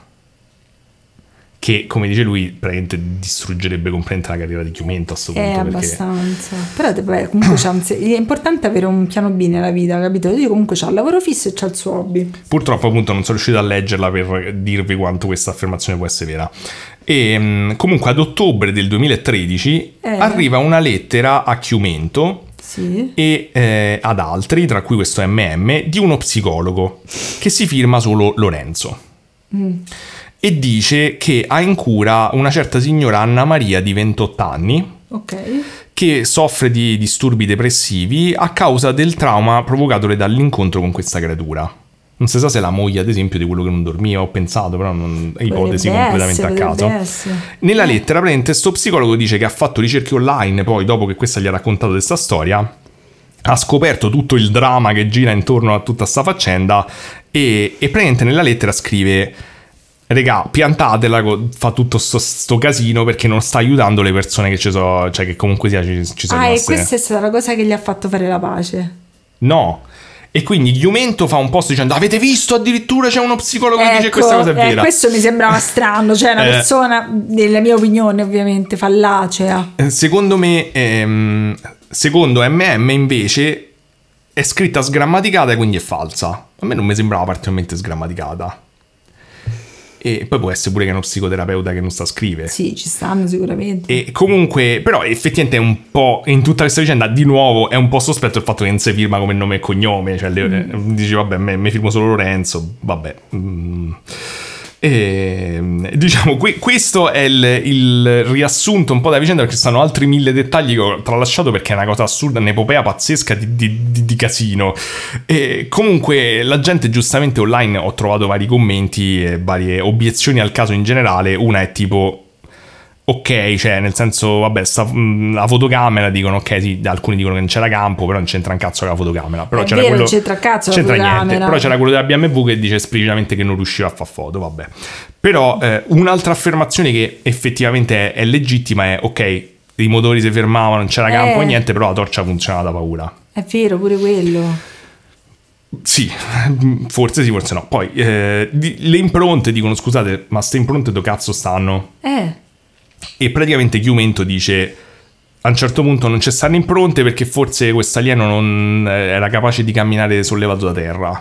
vabbè. Però giustamente dice pure, visto che dite che è uno struzzo, dove cazzo stanno le impronte dello struzzo? Questa mi sembra una buona affermazione perché la vero. cosa dello struzzo è una stronzata, diciamocelo, puoi dire che è tutta Dio, una stronzata a prescindere. Rispetto al resto, è la cosa più normale. lo Sì, struzzo. ma come, cioè non puoi liquidare, cioè puoi dire ok questa faccenda Ma come ha fatto l'altro di dire tizio ci queste fa buchi. dove sta la palla? La palla ormai si è capito Sì, che ma facciamola provare, proviamo sta palla, che ne so. E... e poi un'altra cosa che avevo pensato pure io quando ho sentito questo racconto è che i tizi della BMW dice che sono arrivati tipo un'ora prima.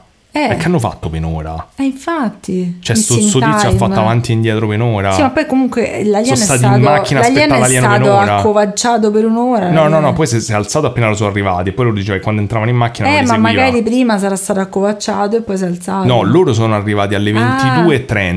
22.30 L'altro tizio è arrivato alle 23.30. Che cazzo hanno fatto nel mentre? Eh, ho telefonato, non lo so. Con questo alieno terrorizzato in macchina a vedesse questo che fa avanti e indietro e dondola. Che cosa avete fatto? Hanno pensato, magari sono... Cioè, scappa, cerca di far partire la Ma macchina. Che magari, che fai? ne so, hanno salutato i parenti, ah, non potevano telefonare, quindi vabbè, hanno riflettuto sulla loro vita insieme. Cioè, scappa per campi a sto punto. Ma sì, scappa per campi, no? Tanto tu fermo. Oppure a sto punto mi sarei messo d'impegno a comunque cercare c'è, foto. c'è un blocco del traffico per due ore e non arriva nessuno. Esatto, questo è l'altro problema, che comunque sia... C'era una rotatoria. Esatto, che loro dice... Questo, Sai quanti incidenti devono aver fatto? questo MM diceva che da tutte le descrizioni che hanno fatto ti vogliono far credere che sta parte è molto meno trafficata.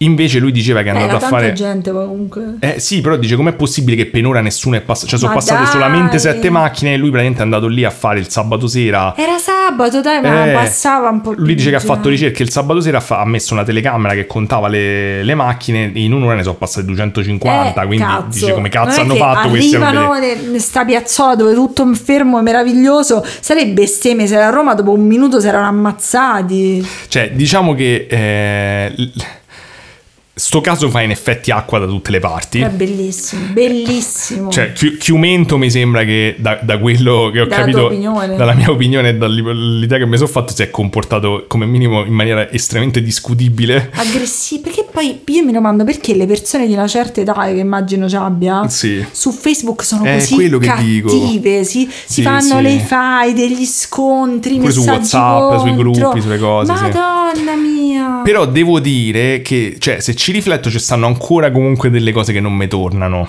ma no No, ma nel senso che non, non rie- cioè, propendo per la cazzata. ma cazzo Però comunque ci sono dei dettagli che sarebbe curioso cercare di chiarire. Cioè, nel senso, perché Chiumento, se ha inventato sta mail del tizio di Struzzi, si è messo il bastone tra le ruote lui stesso? Cioè, perché, perché dire che era allevatore Struzzi Sì, questo? ma forse lui cioè, prim- l'ha, detto prima che ci fosse la tele dello struzzo. Sì, ma perché dire che era un allevatore? Cioè, è Prima ovvio che pensi teoria che questi dicono che... Sì, ma è ovvio che pensi che dicono che era fuggito uno struzzo.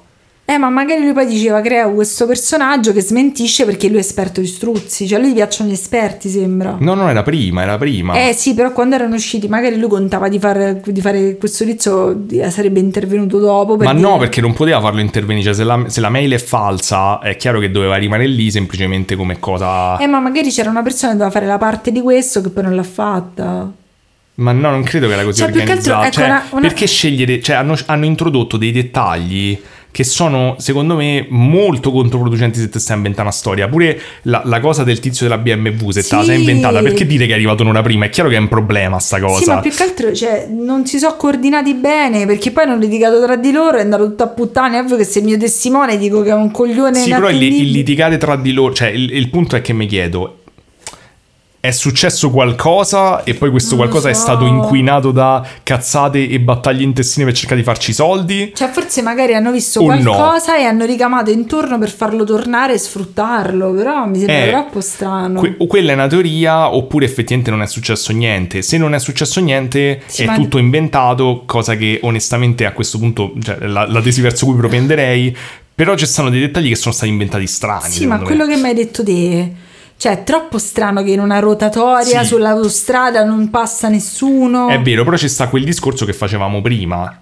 Sì, ho capito, però cioè, comunque sono persone che hanno tentato di fare delle cose nelle foto, poi sono persone che ci sono aggiunte prima e dopo, non è Sì, possibile. però eh, entrando sempre nel campo fantascientifico, se tu ti immagini che appunto loro in qualche modo erano entrati in una sorta di tipo di Otherworld di Ho Silent capito, Hill. sì, però... Cioè, Cioè, c'era- c'era- spiegava, dr- do- do- mi, mi riesce difficile usare la parola spiegava, però eh, in questa ipotesi folle spiegherebbe perché non prendevano i cellulari, c'erano queste cose un po' strane, la gente continuava ad andare nella rotatoria ma non li vedeva perché era come... e loro sentivano questo silenzio innaturale, cioè forse si erano finiti in una, Sì, le- Twilight sì, Zone. Si sono, si sono incasinati da solo aggiungendo dettagli, la palla aliena, le cose. Eh, però quella casini. parte lì sembra come se fosse un chiaro tentativo di farci dei soldi quando ormai il caso non riuscivano Sì, ma a cioè, allora, gonfiarlo. secondo me è vero che teamwork is the dream work, però organizzatevi meglio. Sì, però anche i dettagli originali della storia sono strani. Cioè, Sono tipo, strani. perché lui doveva dire che c'erano tutte. Perché ha cominciato da tutte le marche delle macchine? Perché sembrava più, ovviamente, dettagli più... Sì, sembrava più dettagliato, però a quel punto poi, cioè, nel senso, la gente poteva anche verificare più dettagli. Cioè, cioè, ma- lo perché so. scegliere proprio quel punto? Perché dire che c'era altra gente? Non, Non lo so, è troppo strano, cioè è proprio strano perché l'hanno fatto. È strano, esatto. Cioè, mi chiedo, la, mia, il mio dubbio a questo punto di questo caso è: c'era un fondo di verità o è proprio tutto, tutto Non inventato so, da zero? però comunque è molto sgraziato come tentativo. Comunque è tutto inquinato, mi sembra un Cioè, casino. forse è più sgraziato che abbiamo sentito fino adesso. Ce ne Sì, stavano altri sì. molto migliori. Infatti, quando sono partito, io ho sentito l'intervista di Chiumento, ho sentito lui che diceva questo è il caso della vita, mille testimoni, eccetera, e mi ero fomentato. Poi mi sono rapidamente reso conto che questi mille testimoni erano tutta gente che lui ha sentito via mail e di cui non si sa il nome e che solo lui ha Eh. sentito. Quindi dici, Però è bellissimo, è bellissimo. Ci farei un film, ora c'è un film bellissimo. Eh, però, cioè, appunto, forse questo caso per me è interessante perché se è tutta una cazzata sarebbe interessante capire le motivazioni della cazzata, eh, Sì. co- come è stata, se si riesce a distinguere quando è una cazzata, cioè, capito? Eh, perché altri casi è più difficile capire se è una cazzata, in questo caso sembrerebbe molto una cazzata. E quindi mi chiedo perché l'ha fatto, perché ha scelto questi dettagli controproducenti, perché hanno fatto queste mosse chiaramente false. Dovremmo inventare noi una cosa degli alieni e saremmo Eh più... sì, lo faremo. Dovremmo fare crowdsourcing con la nostra community per inventare un caso ufologico. Oppure faremo una- un programma che ti genera ah, le, le AI, ti, ti fai, fai AI, scrivimi un caso. Eh sì, magari ti scrive qualcosa di, di- di così con dei buchi. Vabbè, comunque abbiamo, abbiamo scavalcato la montagna, abbiamo svalicato, siamo riusciti a portarci a casa questo primo episodio della nuova stagione. Vabbè, ti faccio niente con me, non vuoi commentare. Ah, pensavo che già commentato. Ma sì, sì, non, credo ci sia molto da commentare. No, non c'è molto da commentare e poi se commento, Se avete li- pantaloncini comment- usati da vendere, magari... poi se commento liberamente arrivano i carabinieri, quindi... No, non credo, non credo. Però sì, pantaloncini usati da, da vendere... Sì. Tanto non mettiamo manco i titoli che si capiscono, quindi Chiumento non raggiungerà mai questo episodio. non lo sfidare. Adesso arriva l'allevatore struzzi che ci manda la mail. Che poi vorrei, cioè, interagire con degli struzzi possibilmente. Quindi se, se Eh, gli struzzi... dicono che sono cattivi. Sono eh. cattivi. Lo sai, è una cosa che non mi mangerei mai l'uovo di struzzo, mi fa troppo schifo. Cioè, ne avete mai assaggiato l'uovo di struzzo? No, io credo di aver purtroppo mangiato lo struzzo. Dove? Se mia madre mi ha fatto mangiare lo struzzo. Vabbè, dove l'ha comprato? Non mi ricordo. L'ha trovato in autostrada nella piazzola. Potrebbe Magari era presente. invece. Vabbè, mamma di Daniele, facci sapere se ti hai dato da mangiare lo struzzo e mi pare di perché. ricordare sta cosa. Ma perché dove è una cosa per l'anemia, tipo come quando mangi la carne di Ma cavallo. dove lo trova tua madre lo struzzo per la tua anemia? Eh, ma che cazzo Ma tu sei so. messa anenimo, anenin, anemico. Sì, credo di sì. Vabbè, e, e con questa cosa... eh, Giulia sta... Che c'hai? Sonno, fame? No, che c'hai? ah, ti fa fa male, sta male. soffrendo. C'è, c'è sempre una comunque. Ce n'è sempre una, insieme all'altra. Vabbè. Però sono Eh, più giustificata. Spero che vi sia piaciuto questo episodio. Dai, è stato fantastico la parte tua. Eh, è stata bella, Però tu dai. la devi vendere meglio, capito? Vedi sta cosa dell'intrigo. Cioè, ti devi C'ho il ciclo, meglio. ero stanco Pure pure te, male. eh, perché c'hai sto il ciclo isterico, Sì. capito? E, mm, non lo so, si avrei potuto fare cosa che dici te, però non lo so, era Infatti, intrippante. Mi, mi dispiace, no, mi dispiace fa spoiler perché invece è bello che tipo parti con un'idea e poi tutta No, però tu magari dici poi diventa una cosa allucinante, no? Eh, l'ho detta, mi pare, Mm. all'inizio. Mi ricordo, se l'ho detto, poi andremo a risentire. Dovresti essere più bravo a sponsorizzarti. Vabbè, e niente, ora sono passate due ore e mezza, avrete fatto la pipì, la cacca, avrete pulito, avrete cantato. Avrete finito di piangere perché ricominciate a lavorare. Esatto, avete finito di piangere che dovete andare a scuola, perché piangere all'università. Sì. E niente. E vabbè, e quindi si è fatta una certa. E buonanotte. E mo se famo la parte Patreon però. Andiamo se voi siete Patreon. tra le persone elite. Fortunatissimi, adesso sai quante cose meravigliose Se siete nell'elite potete non, non il Se supermercato. siete, se siete gli struzzi, Guarda, hanno già o ti chiuso. hai presente che la gente fa il nome del proprio fandom, tipo i gattini, E gli eh? Sono gli struzzi. struzzi di Brido 4. Belli gli struzzi. Bello. Eh, Bene, ehm, andiamo alla parte Patreon. Sì, allora per tutti gli altri che non ci vogliono abbastanza bene da darci soldi Dai, pure se- euro, in cambio euro, di nulla. cioè un euro, raga, un euro, il Esatto. costo di un caffè. Esatto, e in cambio ottenete mm, beh, questo bellissimo segmento che stiamo andando a registrare, che sarà pieno dei nostri segreti. cioè bellissime. Probabilmente daremo delle mm, nostre opinioni sulle serie che stiamo guardando, vi perdete tutto. Esatto. Avete- quanto è stato bello quando vi abbiamo detto delle tracce di sangue, mo pensa quante altre cose vi Madonna, però solo per i nostri amichetti privati. Va bene ragazzi, è stato un piacere, fallo del finale dai. Ciao. No dai, più bene, Vabbè, più bene. Eh dai, brivido finale. un altro colpo è stato fatto. Ci ha Alla prossima. No, mi sono adesso, questo per me questo è il nostro nuovo outro. Ma altri due colpi sono stati fatti in realtà. è vero, però abbiamo portato a casa anche questo. Va bene. Ciao ragazzi, se siete padri non rimanete con noi. Sì. Ciao, ciao. Ciao ciao. Eeeh! Evviva la parte Patreon! Eh! Che poi solo voi, persone di Patreon, saprete, avrete in diretta il fantastico aggiornamento sulla nostra situazione abitativa. Ah. Perché voi non